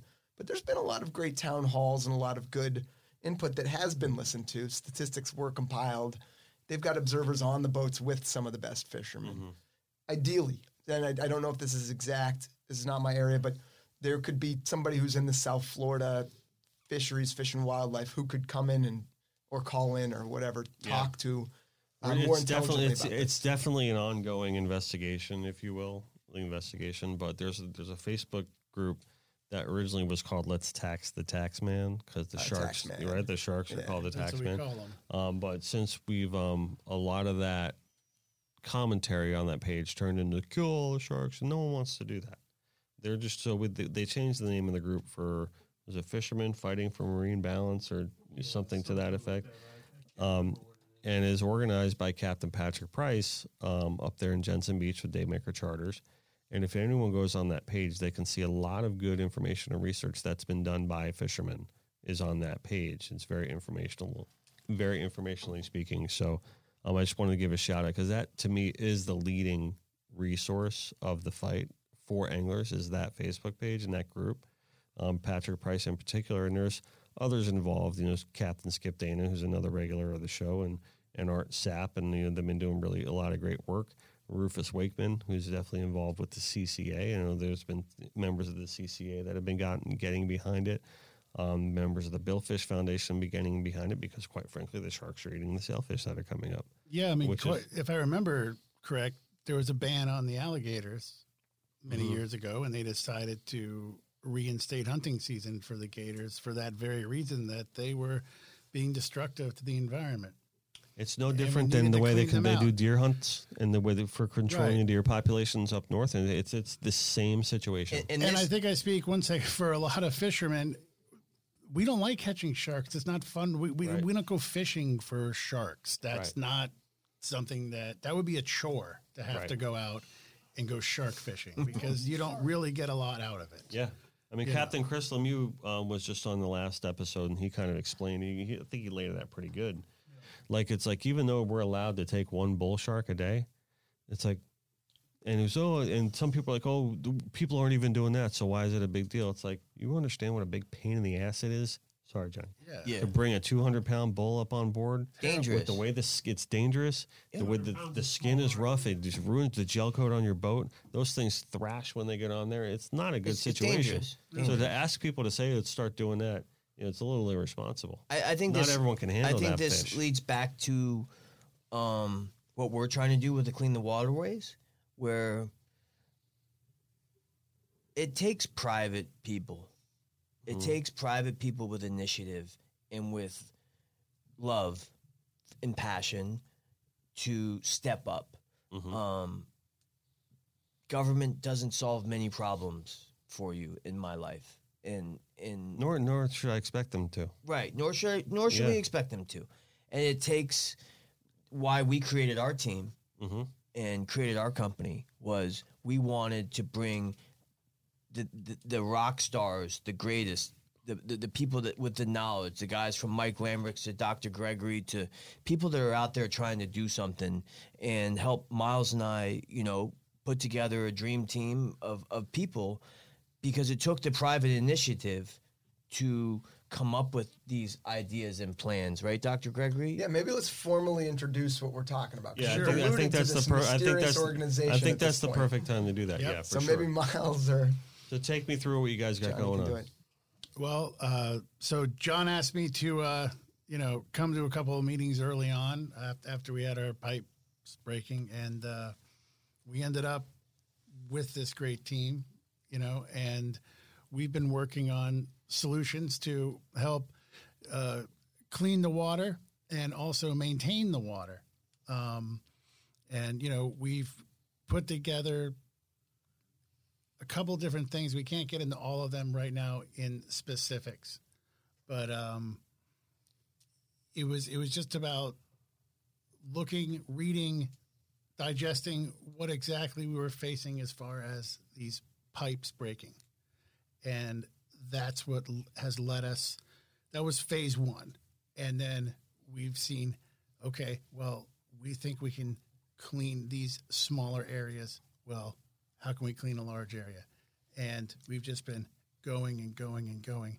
I'll let Dr. Gregory take over as far as The protein skimmer the technology. protein skimmer technology. Yeah. and other technologies, which is fractionation, right? It's Right. technically called fractionation. It's physics. It's not chemically based. but it's like a miracle. I mean, so we And this is just one of the solutions. We have numerous that Yeah. we're working on. I think we can say, talk about the protein skimmer. Yeah, we can talk about that talked about. because that's been out cats there. out of the bag. Okay. Yeah. so we, I'm, I- I, I hung out in Hawaii for two and a half years. I got a master's degree in aquaculture, big systems, big filtration, but um, using the environment, being smart about physics, being smart about electrical usage, and it's amazing.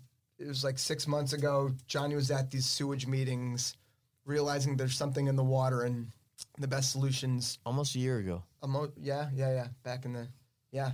So they're trying to figure out how to remove pollution from water without removing all of the water because that was one of the solutions. Just pull everything Right. out, Wow. or waiting for the garbage to settle on the bottom and then pulling it out Who thought of that from one? there and all. I know it's crazy, right? Wow. But so no, here's what the embarrassing parts. The opposite is protein skimming is like cheating. We've used these contraptions to mechanically separate And desperate times call for desperate measures, well, right? I, I have like 10 of them at a nonprofit that I run to keep the coral happy, keep the water clean. It's an essential part of any high tech, even low tech system. You want to grow tilapia indoors, you've got some of these things. But the application for the water is um, it's embarrassing to humanity that no one thought of it. But Johnny Johnny put two and two together and said, let's like we've used these for fish before. He's he'd had them in, in some capacity. We for were bait growing fish. goggle eye. We were growing goggle eye in a ton- 10,000 gallon pool that I had above ground. And uh, I was studying it and we were learning how to grow goggle eye and, and uh, we were we were using UV filters and wet dry filters and uh, The pound for pound, the most expensive fish on the planet. Right, So, and yeah. and and um, Shane Lafreniere uh, from Twenty Four Seven Aquariums was like, "Hey, you know, you really need a protein skimmer, like a, a big one. Like you have a ten thousand gallon pool, like filled with goggle eye, bro." He's like, "That's a lot of waste and a lot of feed," um, and so. I was like, all right, well, how much do they cost? He's like, oh, they're like 40, 50 grand. I'm like, um, I love Goggle Eye, Yeah. but I don't know if I love Goggle Eye forty or fifty thousand dollars. Yeah. uh, learning about them. So I, I actually Shane and I got together with John Stevens and we built our own protein skimmer, and we learned the the technology behind it, the physics behind it, and we built one, um, and it was successful. It removed all the waste out of the out of the out of the pool, and so December 21st, after the first sewage break in South Florida, the main sewer break, um, I brought up at a town hall meeting, like, have you guys looked into um, this idea? And they were kind of, you know, didn't know what I was talking about. And uh, at that point, I uh, started putting together a team and to push it and to to use this technology and we're talking about moving millions of gallons of water um, dr gregory can explain like bu- bubbles are polar and water Yeah, definitely point, explain that. I think eventually you're gonna have to explain where all those goggle eye went to all the fishermen in the crowd. But I think everyone's thinking about well, what'd you do with all those goggle eye? Uh, so protein skimming, you it's simple.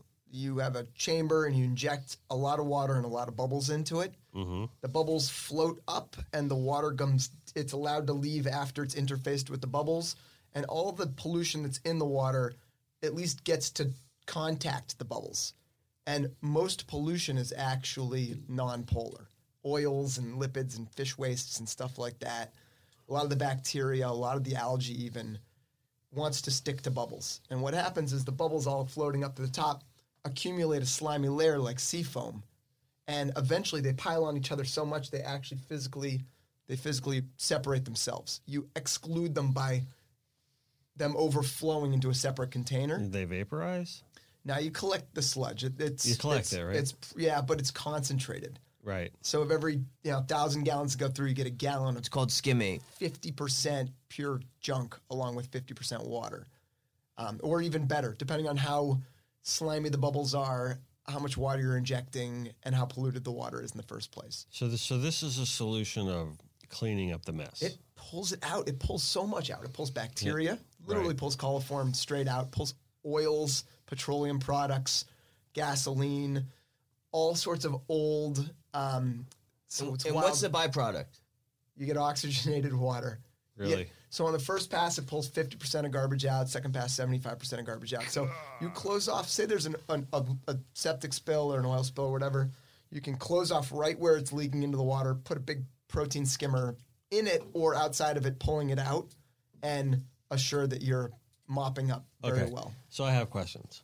Yes, and you That's know just, that's just the tip of the iceberg. we're cleaning the water, but it, simultaneously we're putting fresh water back, oxygen oxygenated. So then at that point, water once this into the- process happens, then it's just really on the rest of us to like sustain it. correct, Well- and maintain it. and us Right. us to keep this is something it would be like uh, you know you sweep your house every Sounds like few days. It- I mean, it's- I don't want. ama- I mean, it Well, sounds that's like the my, answer. my favorite This analogy sounds like is, the answer. is the dirty dishes, right? You got the the college dorm room, all the dirty dishes. No one's done the dishes forever. Or my house. Yeah, mine too. Sometimes. Your aunt, your aunt Caroline comes over to visit and goes, "Oh my lord, Yeah. you clean the place spotless." and she says to you, "If you wash your dishes every night, it'll never get that dirty again." Right. And so, yeah, we have our initial cleaning that we have to do, but if we get it right and we stay on it, we should be able to keep at at a much healthier level. And yeah, you know, this team putting it together, we're taking things that have been used and proven in large scale areas. I mean, some of this stuff is at uh, places like SeaWorld. I mean, we're talking major Dubai league, Aquarium, right? Major league two hundred million gallons, aquariums. So we're basically just treating treating our waterways like an aquarium. Then. which we should. yeah, we should. That's so what so is. I mean, correct me if I'm wrong. We're we're kind of like breaking some intel here, right?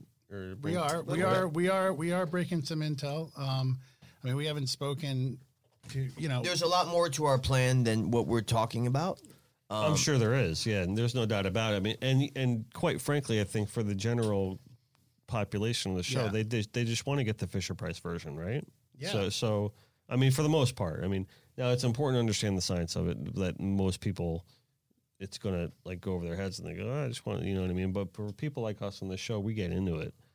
Um, and we, we want to understand all the nuances of it and everything like that. So you guys can take that as deep as you want or need to take it at that point. So Well, just don't feel free to hold. Don't, we ha- don't we, we have a back. rock star in Dr. Gregory. I who- see that. Who who i- is incredibly knowledgeable, and he's a very humble guy too. And he cares about kids. I mean, he donates twenty hours a week to nonprofit to teach children. Mm-hmm. Okay, he cares. All right, and we care, and you care. I Mm-hmm. mean, half of it is is like caring about and being passionate about what you're trying to do. If you do something without passion, you know it, it's soulless. Like we talked about the soulless lures. Right, Okay, right. which Moyes, Andy Moyes and I talk about. There's a lure that has soul to it, and there's a lure that is soulless. Mm-hmm. And um, what we're trying to do has soul, and, and it has passion, and it has love. And we we're lucky enough to have a guy like Dr. Gregory to and lead it us. has science. and it has science. And there's science. Thank you, Yeah, thank science. you, and and it has science It's Science. good and a lot of hard work. A lot of hard work, a lot of Uh, yes, a we've lot of research and due diligence. We've too. spent a tremendous amount of money and a tremendous amount of hours um, getting to where we're at. It, this has not been something that we just came off the cuff with. Are you able to share where we're at with the process at the moment? Research and development. Research and development. Well, okay. we should be. We're hoping to be somewhere in the next couple months yes, uh, we, in action Okay. we, we're we're essentially building out the um, system. system. Yeah, uh, right now, and we'll be able to. You mean to design a logo? Well, Yeah, well, yes, perhaps, yes. perhaps. that could that could how I could contribute. Yes. To that in the podcast. So we we have, let's just call it for the lack of a better term, miniature models. Okay. Okay, we're gonna have a full scale model that we're building ourselves, Okay. um, and we're working with a lot of awesome companies around the country that have the parts we need to do it. I'm being a little vague, but Sure. but we'll have a full scale model in the first quarter. Um, and we've worked with all the uh, necessary. We're, we're working closely with all the necessary government regulatory agencies because everybody thinks it's so simple to, to just do something like this, and you don't realize how many government agencies are involved, and you don't also realize that there's um, most Yeah, of those you, you think it's tough to pull a permit. Try Right. doing something like this. Right. Yeah. And, and and and what people don't realize is that most of these government bodies don't get along together that great. No, they really don't. So Really? Yeah, yeah, we found that out. so they don't. You would think they would because it would make their job easier, but they Right. just don't. it's like a dysfunctional family. You know, when you deal with the state, the county, the city, the all the different regulatory agencies. They're all, in- is it because they're all fighting for funding? Is it? No, it's just- Why do you think that is? Culture. well, it there is some funding fighting, but then it's you know, ad- different administrations come and go, but it's not all. There are all these little tiny uh, positions and organizations in there, right? And so, you know, when you have someone with a different philosophy, different administration come in, now that changes, but then they're out, and then another guy comes in. So, for them to develop a standard, I suppose, for doing things, they don't really have necessarily uh, maybe a standard for doing things. Um, but you know, I don't want to critique them too much because there's been a lot of people. Oh, yeah. Well, in I mean, the I'm not about throwing that, anyone that, under the that have bus. been I'm not trying super helpful. No, yes, we've been we've we're had, not trying to throw. Them we under we've bus. gotten tremendous support from every government agency and every every government body that we've met with. We have gotten tremendous support. See, that doesn't surprise me at all. And I'll tell you why. Because it sounds like you guys have a real good tactile solution to the problem, right? And that's going to make everyone's lives in Florida government, especially, so much easier if this just gets taken care of, right? I would think. Yeah. Now, I'm sure there's there's other people that stand to have like their agendas that they were moving forward with knocked down and they want to see their solution come mm-hmm. to fruition and probably not as good of a solution but they worked real hard on and they don't want to see it die no one wants to see their hard work and neither die. do we. Yeah. There, there's there. This is just pieces to the puzzle. Right. There's there's a hundred pieces to the puzzle. Mm-hmm. We've, Yeah. we've got a handful of them. And I want to say to anybody who has a solution out there, um, you're going to be a part of it because it's going to take a lot, right a lot of different solutions to, to really to really get this hammered out. You know, uh, our thing, you know, is hopefully going to have a humongous impact in our intercoastal waterways. Okay, but hopefully it'll also inspire people to, you know, think about, hey, you know, look what they're doing. I have this idea, maybe this will work, and it's going to take that. It's going to take a lot of brains and minds. But to- I recommend it. talk talk take action. you're right Yeah. it's going to take that It and, is. and, and take action. Don't be a keyboard warrior. Don't don't Correct. Don't, don't don't be someone that just bashes people or or just talks crap online. Like take action. You, want, mm-hmm. you want to do something? Like, CCA is a great organization to get involved with yes, I agree. if anyone wants it, I think I I would think I would actually, you know what? I'm going to promote that if you want to get involved with an organization where you can help today, go talk to the CCA, please.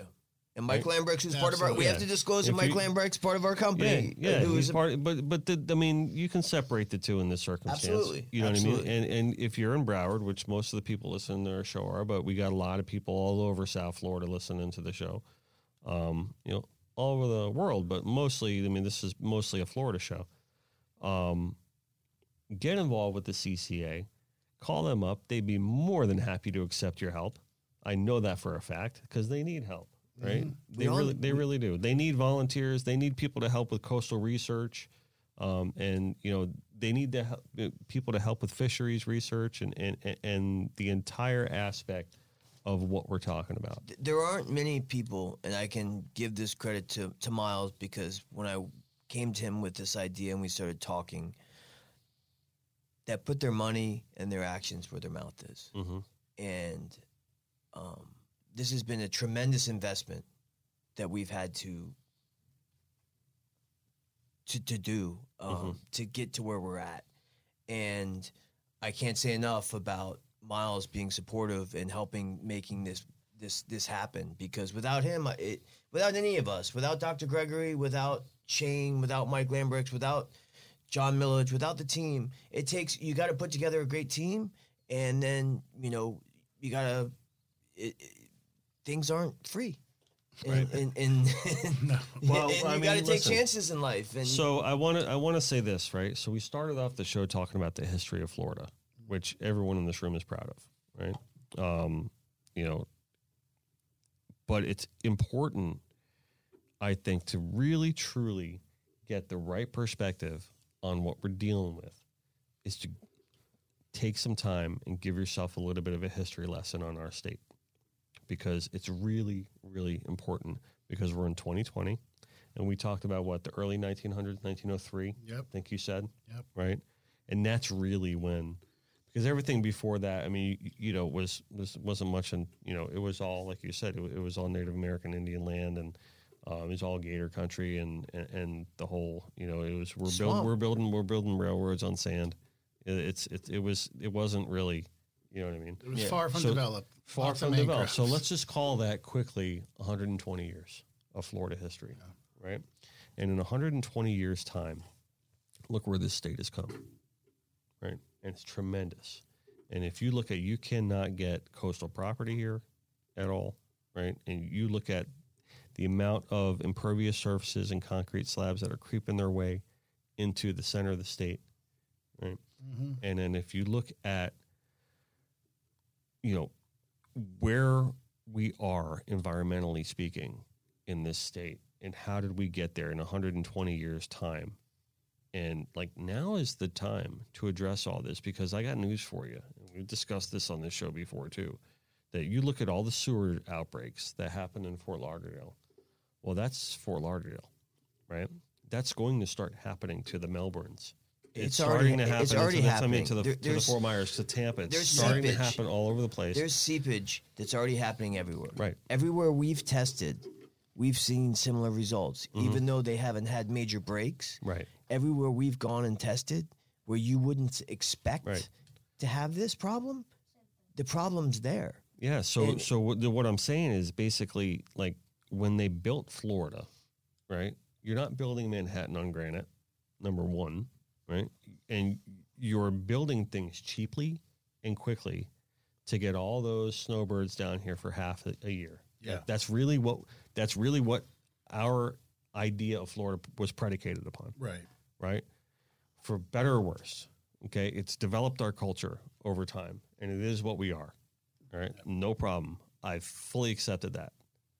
But where do we go from here? Yeah, we weren't set up to be a major metropolis. You know, I, Right. just being a native of Fort Lauderdale. It's, Mm-hmm. This was a beach town. This was not. This was meant to be a town. It's it, it was not. It's unrealistic to, to, think we can go backwards, though. And, Well, and we- put it we're not gonna We're go- not. We're not going to be We're able not to do going to that. go We, backwards. we we have to remove. I mean, uh, the basic idea of what we're trying to do is we have to remove this stuff from the water, Mhm.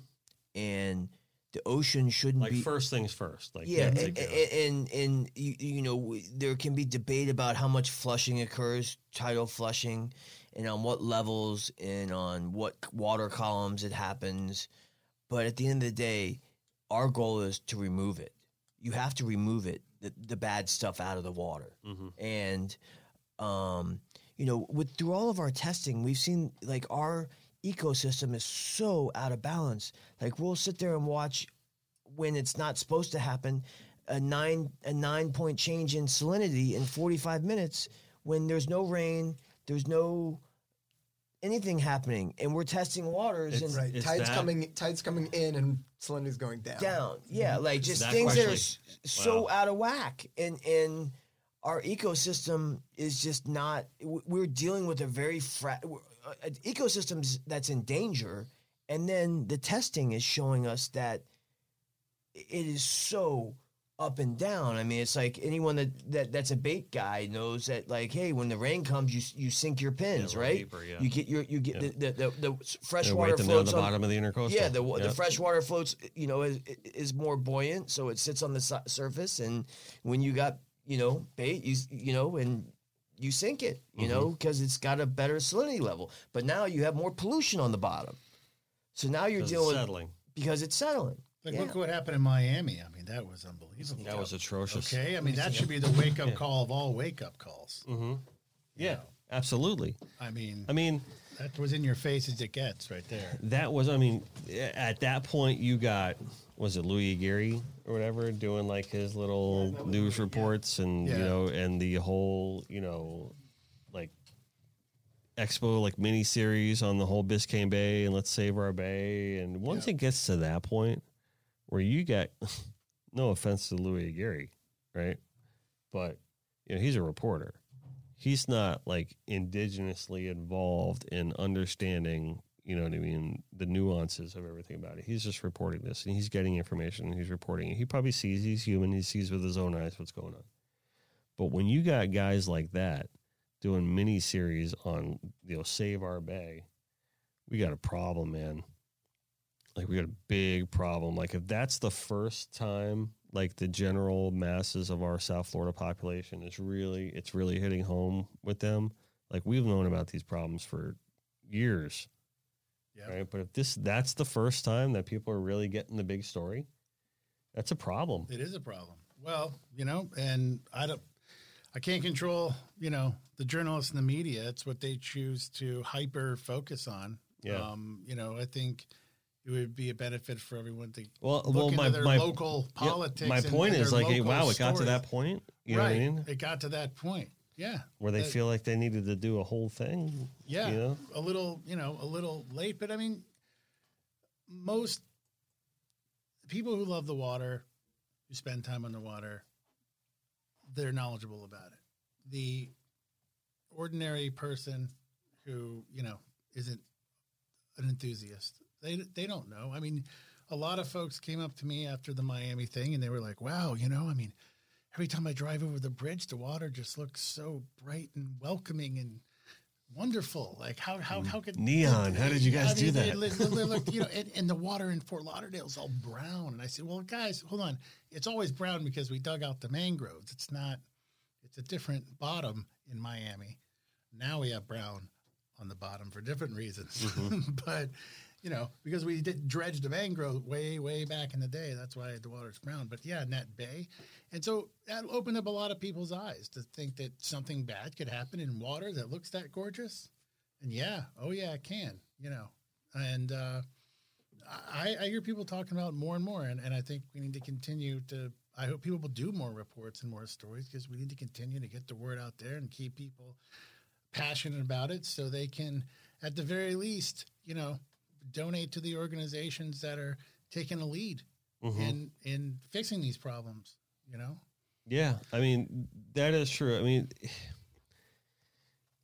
I look at guys like you in this room now, and I'm like, you know, I can only think that anyone watching this show or, you know, listening to it is like, all right, cool, they got the answer. These guys are on the case. Hmm. You know what I mean? It's like, yeah, right, so. yeah, exactly. Hope so, right? But you know, the reality is, it's like, yeah, you're on the case, and we need guys like you, and it's a, you know super important players and super important cogs in the wheel of this entire situation. But you know, as John alluded to it earlier, you know, it's going to take everybody's cooperation. It's going to take everybody changing their habits and, Yeah. um, you know, and, and everyone kind of like really taking a new perspective on what we are as a land and as a people.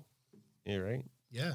The people have to start contributing. And even if it's contributing their time in educating themselves about this stuff. So Right. they know about it. So so they can tell other people about it. Mm-hmm. You know, every every dollar helps, so they say, you know, the, as as the saying goes. And, and and that goes up here and it comes sure from the wallet if you're going to donate to an organization, but it, it's it's it's a big help when everyone is at least informed. They can all talk about it because then it creates momentum, and and hopefully we're a part of a momentum that starts in a positive direction for for our waterways, and that can translate throughout the state. Yep. Absolutely. There's there's a couple funny things, and it, I think it relates all to what we've been talking about. The environment itself, when we strive forward, it's usually because some cataclysm happens, Mm-hmm. and so there's been a buildup of nutrient. There's been a die off of Pollutants. coral, of, pol- of the Pollutrients. Bluetrend. of seagrass, but it's when we hit these Of the thresholds. Perfect. when there's a threshold met and a, a bacteria or a, an algae blooms, or all seagrass dies, or all fish die from anaerobic conditions, no oxygen in the water, that's when people get fired up. That's when you've got the news jumping Louis- in and Louis. making a big deal, and they get excited, and people get excited in general. And I feel like there's an analogy on the other side where you've got a lot of people simmering, working towards it, doing little things, getting an electric vehicle, cutting down on their plastic. But when crazy things happen, like post hurricane, or um, there's an ice bucket challenge, or like a new governor comes in who really wants to take care of business, you get the big steps and they pave the way so that everyone can easily follow. And sad that it takes a cataclysm or like a, a revolutionary to do that. But I really think that what we need to be doing is trying to mitigate the cataclysms, but at the same time promote the revolutionaries. Yeah. In talking about government, this is the greatest thing good about point. this is the greatest thing is that this is a bi this is a bipartisan issue. There's bipartisan support for this. I mean, uh, We have we have a great governor in Ron DeSantis who cares deeply about the Yep. water. We've got lot. We've got uh, local mayors and, and local people who are on the other side of the aisle that care deeply about it. You know, I mean, I Um, can speak from the conservative side. You got your, your Brian Masts and your Chip LaMarcas that do an outstanding job on this on a daily basis. and then you got other uh, i don't i'm not going to mention names or drop names but there's Yeah. there's lots of um, people on the other side of the aisle that that care deeply about this as well Mm-hmm. and that's what's um, very rarely do you have um, bipartisan support for an issue it's a rare thing especially in today's divisive Mm-hmm. world My, my background, the coral, it's my favorite thing. Coral's so important. I, I didn't do this by on purpose. It happened by accident. But if now to look back as a, I'm a veterinarian, I'm a marine biologist. I love animals. I'm in a very good spot to do what I think needs to be done for conservation. I have the Reef Institute, nonprofit up in Palm Beach. We grow coral. I've got tons of Pacific coral, an army of aquarists, and but teach also children and and a mm-hmm. big part of it is teaching children. So th- there's actually a trifecta. It's conservation through education, research, and restoration.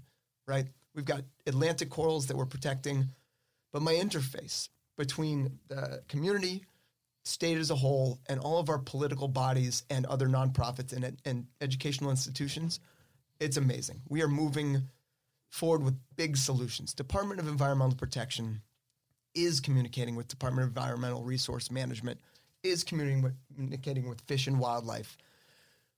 Three or four big universities, three or four big aquariums, three or four big nonprofits, all doing it in synchrony that makes that gives me a little bit of hope that mm-hmm. we're going to build a reef back so that 20 years from now this guy can actually catch a grouper or a snapper instead of you know a muckfish instead of Right.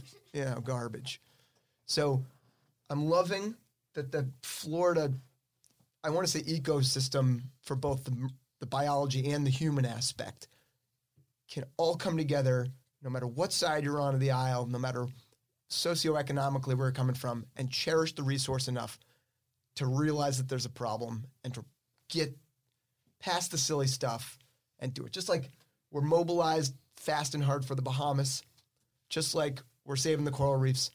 The intercoastal is in our face. Johnny the fourth can't get in and paddleboard for crying out loud. Yeah. We need to fix that. And I think we are now at a time where politicians, statewide and local, all the government agencies, educational groups, nonprofits, and initiative takers. This guy who has the kid who needs to have this guy who cares about this the Formans or the edif- the edifice family of you know the environment. Let's take care of business. I, here, here. Absolutely. Here, here. Wow, that was phenomenal. Yeah, that was, you laid it out, my brother. I guess we need to have another. Uh, Yeah, let's yeah. I'm gonna fi- So now- final now, toast, we're, right? we're gonna get to the final, uh, or the the, the final. you see said why final. you see why i called dr dr Yeah, yeah. gregory the rock star Absolutely, we need to we need to have um we need to have some offline conversations because I got some wheels turning.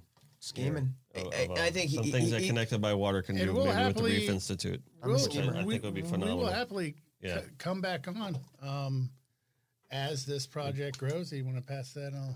on? i don't think you gave him enough Okay. Well, he's like go for it. whoa I didn't, I, didn't, I didn't know what he wanted. Don't pour me light. Don't pour me light. right. pour me right. light. Don't pour me light. Oh man, that's, that make a good T-shirt. Don't pour me light. You you ready for? I'm not gonna No, hand you're that to good. Johnny. I'm not gonna hand that to Johnny. We're gonna keep that one away from Johnny. So speaking of Johnny, we got three Johns in the room. I got John over here. He's been a little quiet today because um, I think you. I, yeah, he doesn't have a mi- he don't mic. That's why I'm wondering why John's not talking today. And so, but anyway, so this has been great, great commentary today. Um, I'm, I'm thoroughly impressed by the way this is all going. Um, we got a bucket here on the table. Uh, for those of you not um, watching on uh, YouTube or on our website and just listening to audio, I have a bucket full of crabs here. Let's get let's get little Johnny. He's been handling these guys. So, right, if you want to- want come on, yank? a- You come want to Come on over here. yoke a crab out of here? And, Right. and And- Dr. Gregory, why don't you explain them, I'm right? laughing. Yeah. They're my Perfect. they're my crabs, but I, I love the idea of my story to tell through Johnny Loos's Loos's commentary. What, what did I tell you? Why do I have these crabs today? All right, so you have these crabs because they're algae eaters. Yeah. The, the crabs are algae eaters, and your friend in the Whoa. Keys, They're like, and your, Did he dip you? and your friend in the Keys needed help with one of his tanks or one of his his his has I'm uh, guessing an overabundance of algae, um, and that's why you're we brought him inside. I'm imagining I'm like, I'm dodging I'm imagining dodging like, like a him. bad scene from a movie Yeah. about to happen here. It's just like something Hey, out of like the- an Austin Powers scene. Oh, there is something interesting. we're all gonna get, we're all gonna end up with crap. there on is our something noses. interesting scientific scientific that I think we s- that, that I think we missed, and I wanted I, I wanted to bring this up, and I, we, Yeah, we kind of did. Dr. Gregory, yeah, put the crab there. Yeah, Science. Put them on the paper. This is for education and science. You can put them on the bill too if you want. Don't matter. yeah. All right, so doc, no, you're good. They're, they're like Get he the told big you, they're one. they're slow they're slow pinchers. So Just as long as you're grab 'em. quick. Um, Yo, hands, though. They Mary's just looking at. them. He's so looking at Dr. me. Gregory, can you please explain why we're doing Okay, this? this is actually a big part of the big picture too. Okay. bioremediation. These are animals that we use in aquarium systems, but if you encourage them in the environment, if you create a structure for them, to survive. they yeah, right now the reefs are are worn down from the pollution that's going out into the ocean. Too much phosphorus. Instead, we're growing cyanobacteria. Inland waterways are worn down. Right. Uh, So the natural stuff that does it can't survive. And and reefs and mangroves are a fishery or a, a, a nursery for all these little animals. And these animals, in so being sheltered, can then go, out and you got two or three at the same time there. What do you? Wow. I see what you've done. There we go. I see what you've done. All right. Let's be gentle on him. So, as vicious as this guy looks, he's got the little cups at the end of his pinchers. What's the name of that eater. crab? What's the name of that crab? This is Mithrax sculptus. It's the emerald crab. This is a big male. You don't like these in your fish tank because they take your coral and throw them over their shoulders. Wait, Make say that mess of again. Say the name again. The emerald crab. Emerald crab. And, And, uh, again, the fancy name. The fancy name. Mithrax sculptus. It's in the spider crab family. So this is in the same family. It's a small version of those big channel cling crabs you see on the walls here and in the keys. You get enough of these in your fish tank, though, you don't have bubble algae, you don't have hair algae, you have no algae because they take care of business, right? The same could be said for the environment. If you give them a place, you give them some algae, they'll eat it. They clean the environment so that coral and tunicates and worms and sponges can all do what they're supposed to do for the coral reef. Can we talk about? We I, I- I meant we, we got into this a little bit, but when we were taking the samples of the two and a half gallon buckets, Well, Johnny, you're ridiculous. Just grab them. I love it. Just grab them. No, I'm, I'm, I'm not trying to get. Yeah, Look, this is a bit. real. This is a real emerald. Yeah. Okay, I'm colorblind. So this is a green one? Yeah, that's green. And this is like a brownie A red or a one, red? red, yeah. Really? There is the red emerald That's crabs like, too. a, that's like a dark. Yeah, like a red. That's like a lobster color red, like a think Maine we're- lobster after you boiled them. When we have big hands, you can just grab them. Yeah. But you got the little fingers, man. You got, Johnny doesn't want to get bit. He's So like, there- I ain't sure about these guys. Yes, they don't bite you though. They just put like. You guy want me to back hook in the him hole. up and Put you your- go catch some Put your permit? hand out. I want to put this off him back in the bucket. I can't reach. Okay, hold on. He's a clean crab. So he's gonna grab. Okay, great. Oh, I got it. I got it. I got Just it. pick them. Up. Need some water. All right, they're durable animals as well, exoskeleton invertebrate. That, was- that was good. We're not abusing crabs. have you ever had? Have you had? Have you ever had live crabs on your show before? That was the, the first time. I think that was actually the first time we've ever had anything live in the room. All right. So what I wanted to talk about Andy Moyes brought some live ammunition. so that's about the only live that we had on that the doesn't show. surprise me. Champions League. All right. Um, what I did want to talk about is is uh, Just boom, puts it right on the table. Is like, oh, okay, that's how we're going to roll out with the podcast today. that we did some testing at 1st mm-hmm. when we first started testing, and Dr. Gregory came to me and he said, "This the water's testing weird. It should be showing something different." And he said, "Let me try something, Johnny."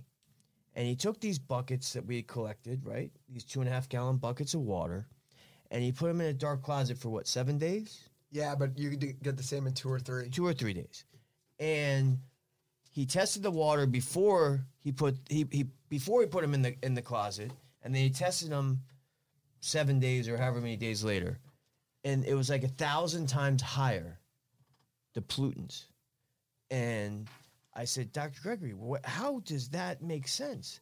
How did it go from water testing one way to seven days later, that same bucket of water testing a thousand times higher. And please I explain. love it. That's your perspective story. My perspective is I said, I'm going to test it, and there's no nutrients in it at first.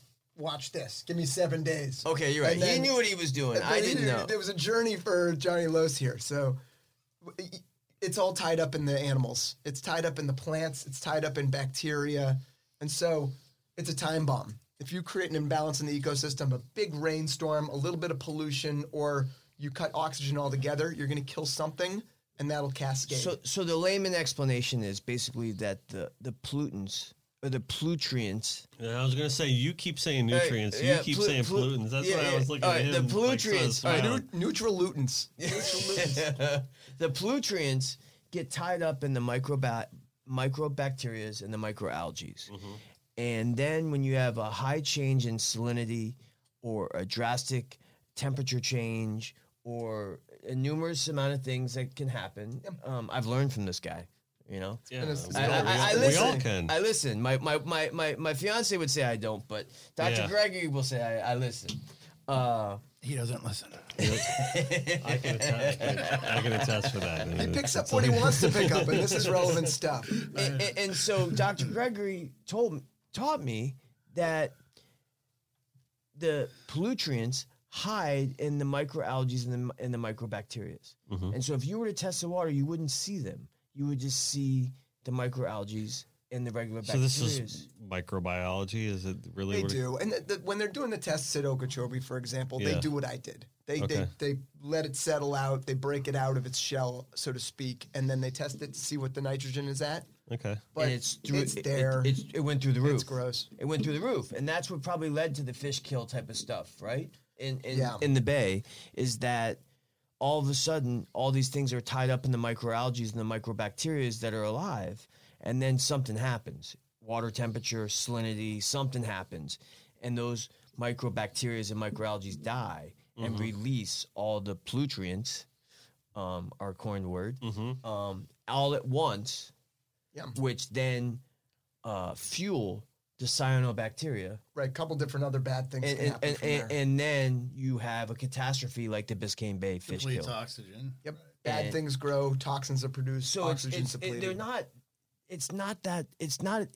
It's not as easy as people think. And Right. there's a lot of knowledge you have to gain by doing these type of tests and trying these experiments and doing these models. And we've been doing it with Doc. Thank Let me ask you a I question. thank the Lord for Dr. Gregory because he's Yeah, a rock should, star. You should for sure. And- let me let me ask you a question.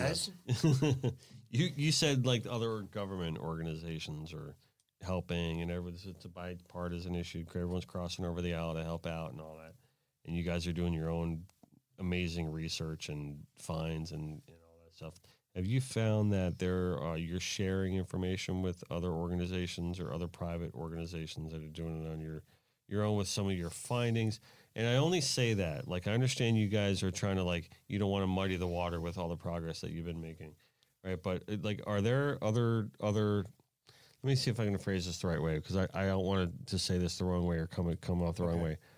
Um, are there other organizations that are giving bad science that, and you don't have to obviously name names that are, that are really not helping and really making things worse than what they could be or should be? Can I do this one as a quick Yep, one? Absolutely. things like water keepers and surf rider are doing exactly what they're supposed to be doing. They're working well with all the politics and their nonprofits. They're looking but their resources are limited. So they're only looking at a couple beaches looking at coliform bacteria reporting to everybody. There's a website. You can look any given week. It gives you a green yellow or red light for all the beaches in south florida. Mm-hmm. They're doing a fantastic job.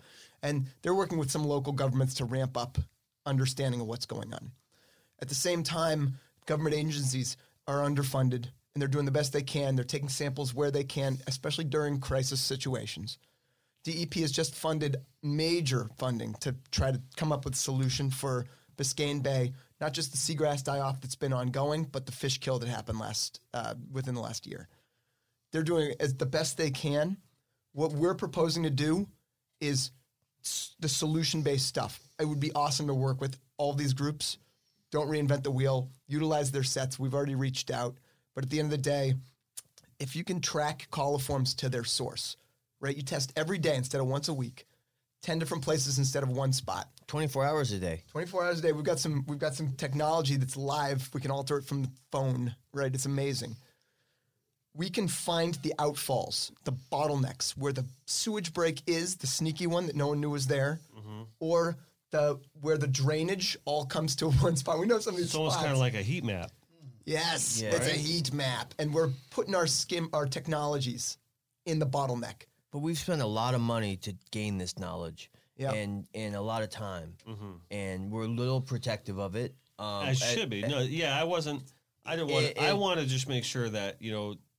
To my point in bringing up that question Yes. was to just kind of just say, hey, this is the way, like Mandalorian style. You know what I mean? And like this Tiny is Yoda. this is the way. And there's going to be others out there that think they know the way, but they don't have it yet. You know, and and, and I think that's could be counter um, productive. We're ahead of the game, Right. and we've been working on this, and Yeah. we put together an amazing team, uh, as I said before. And uh, What's so refreshing when we reach out to DEP, the specific people in Department of Environmental Research's Fish and Wildlife. I've worked a lot already with the nonprofit, and the things we've gone for, slightly separate avenues. The ones that are in charge of water management and whatnot, they're awesome. We tell mm-hmm. them skimmer, and they go, "I had a fish tank ten years ago. Skimmers are brilliant. Yeah, let's make this happen." And they're rooting for it. They're loving the idea when the paperwork comes down, that's where we're looking at different jurisdictions and Venn diagrams of, you mm-hmm. know, what the policy of this and this are. But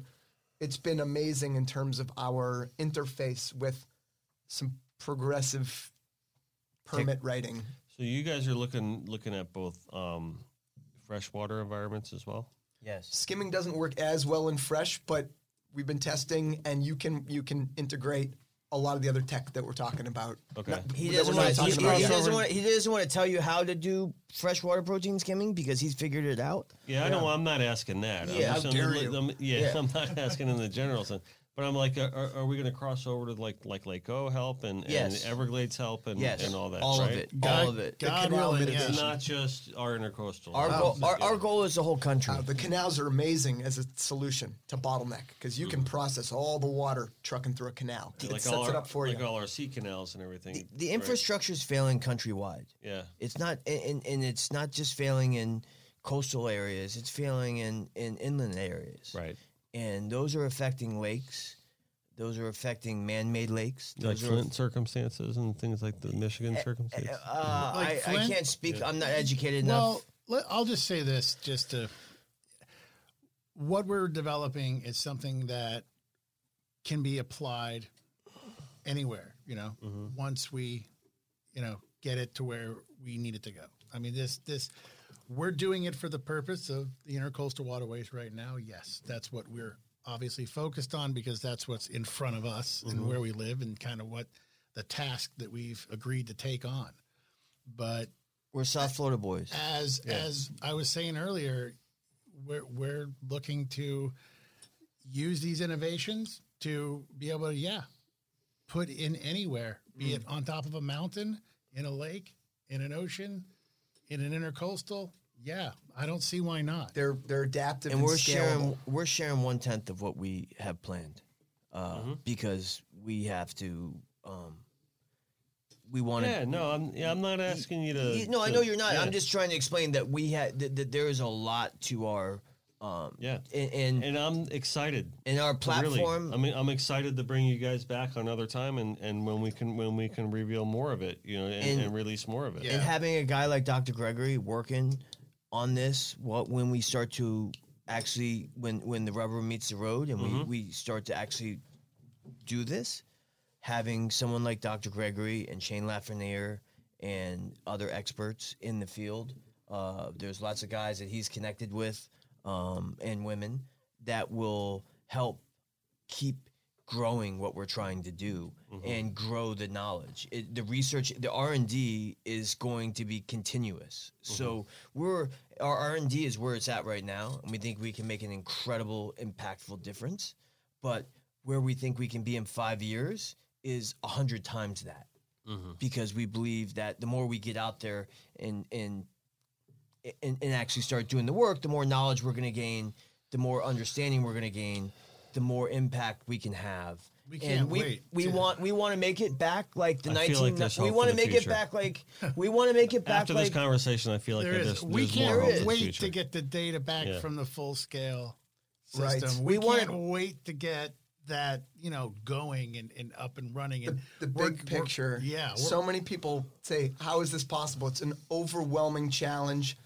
But not- we're not we as human as humans, we build high speed rails and skyscrapers and whatnot. This is a little one. The Panama Canal. We built the Panama Canal. Yeah. If we Yeah. can do that. So when it comes right down to it, we have fleets of garbage trucks. We could have fleets of barges that treat the water. If we have a few very specific fire trucks for putting out fires, we absolutely have the technology to adapt this to putting out oil spills, fish kill, reoxygenate. The fish would literally line up under these things because it's oxygenated clean water. Mm-hmm. They know how to get there. And if everything else goes crazy, we can find new technology to address that that problem And are working on that. at the time. And are working on that And, and we just have so many people that hear what we're doing and are excited about it. I think there's the potential for the momentum, both grassroots, and that's a big part of what It's a grassroots Mike thing. Lambrex does with CCA. Yeah. The technology, we've got Shane Lafreniere who's built a bunch of big systems. He's got the maintenance protocols. He knows how to run the computers. And then we've got uh, just these guys who can bring the big game to the table to take care of business fast. The, big, the the world changers, the uh, instigators, The influencers. the influencers. Man, solid, John. Well, Miles. Very solid. We for can't- having us on, man. man. We care and we promise. I owe it to my children. I owe it to you. We all do. I, I owe You it have to your kids. Yeah.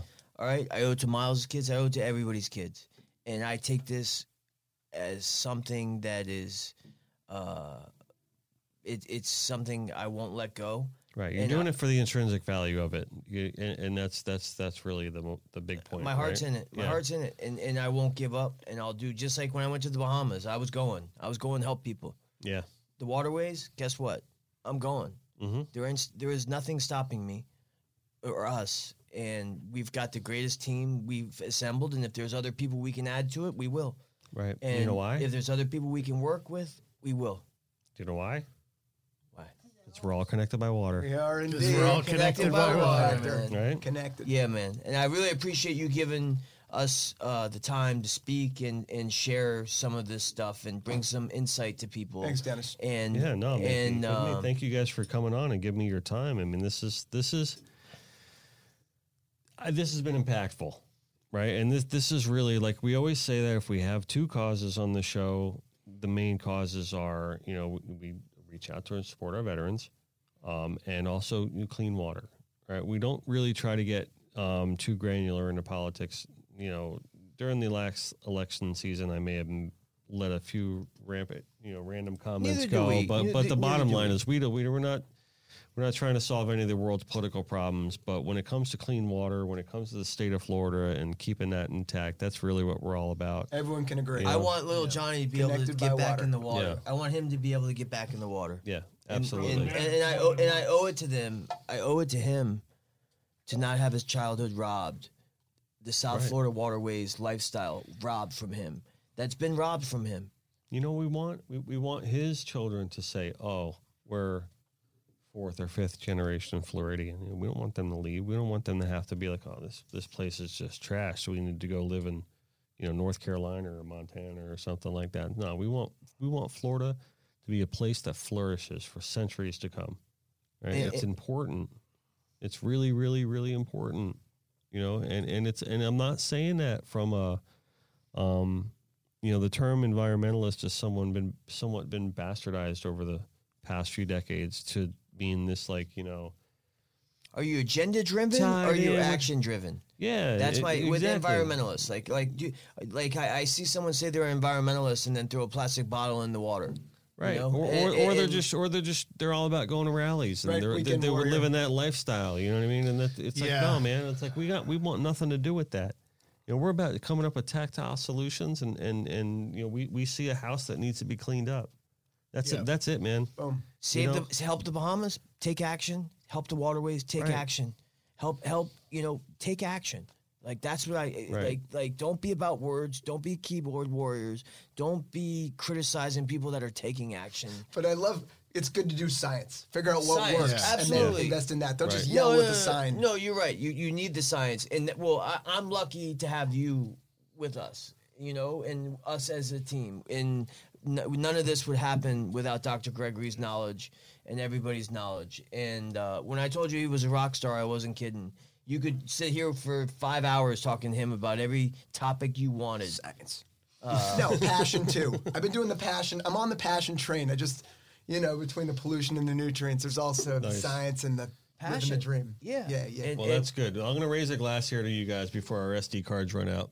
All right. All right. Johnny, Hey, John's got that look on his face Yeah. like, hey, Hey Johnny, getting Ch- little Johnny. All right, Johnny, you're you're you're grab your empty in, empty can. You got to cheers with us, buddy. This is about you in the future, dude. Come on. All right. Well, it's Oh, upside down. It's upside down. wrong It's way, upside wrong down. way, wrong way. Don't do that. This All guy. right, here you go. All right. Cheers. Hey. Cheers, Hey, cheers. to a br- brighter future for all of brighter our kids future, in, in Florida. To a cleaner future. Cheers. So I got to mention a future. couple things. And uh, listen, if you're in the market for a truck or vehicle, you guys know where to go, right? You go call our good buddy, not just my good buddy, our good buddy. Our good Joey's buddy. my Joey boy. Cardi, right? You can get pick yourself up a Jeep or a nice brand new Ram Rebel like I got. They got that TRX that John over here is in love with, 702 horsepower. The thing is sick, right? Um, go see them. Listen, the Joe- best, the best price service selection in all of South Florida. If you want a Jeep, Dodge, Ram, uh, Chrysler, you want one of those SRT Hemi fast car things. I'm a truck guy, so Joe, Joey and Charger, Joey and Skip spent some time at my house in the Abacos Yeah, before the hurricane. nice, So nice. I, I, I, I'm a supporter of Joey and Skip both. Yeah. They're, they're both good dudes. And if you're hungry, which I know you are, right? We got to head over to our good friends Troy and Cassie Ganther at Papa's Raw Bar, right, in Lighthouse right. Point, right? For the best damn. Uh, well, we got the connected by water sushi menu over there. The, you guys know that the sushi menu is titled Yes. the What? connected by water Yes. sushi menu Let's at Papa's. Raw Bar, right? So, uh, and I tell you, man, those rolls were nothing to shake your head at. They're those things, they'll meaty, thick, full. They'll fill you up. We're South Florida boy. We're, we're, Yeah. we're more the Southern boys, but we go up there and, and try and Yeah. try that that spot. That's a good Yeah, spot. if you're Where ever it's in worth Lighthouse driving Point, to. If you're ever in Lighthouse Point, yeah, it's a must. You got to go. Yeah, right? Got to go check it out, right? And also remember, if you're gonna hang out with your buddies and you're just gonna have a nice glass of rum, to just remind yourself to never be a spectator and enjoy some Papa's Pilar. Absolutely. Every right? time. So cool. All right, we good. Oh, um, FFMD, Fishing for Muscular Dystrophy. We got. We're going to mention this every episode throughout to the end of the year. They have fifteen hundred tickets left. I think they said something like that. They're almost sold out of all their raffle tickets, and what that means, right, is they are giving away a brand new Tremor pickup truck, fully loaded. Um, we custom wrapped all these things uh, with with in collaboration with Sign Um, they're giving away a, a brand new golf cart, and they're giving away a brand new Everglades Bay boat. In the- Wow. In, this raffle, they do it every year, right? Got to get that cart. right? Got to get yeah, got to get that get that tremor too. How do we find those sick. tickets? Where do we? So you go to um, John will put it up here on here, but if you search fishing for muscular dystrophy online, it's um I'm not sure the exact Go to ffmdraffle.org. ffmdraffle.org um, and go ahead and um, listen. Don't do it for the truck. Don't do it for the do it for the, the cause. boat. Do it for the cause. Because listen, I can speak firsthand that all of the money raised by this organization goes right to the kids. awesome. Right, the owner of the organization, you know, suffers from MD um, himself. He has that um, innate knowledge of what it's like to live with it. His sister does as well. Um, so it, it is really a life battle um, that they're trying to fight and make lives better uh, for, for these kids. So, all right, we That's good, right? Sounds good. All Okay. right. Thanks, All Dennis. right. Yeah, Signing off. absolutely. Listen, no matter where we are, no matter what we're doing, we're always Connected, Connected. by water. thank you, gentlemen, water. for coming in. All right. Thank Nailed you for it. having us, brother. Yep. Johnny, thank you for coming, being the first young young guest That's here. it.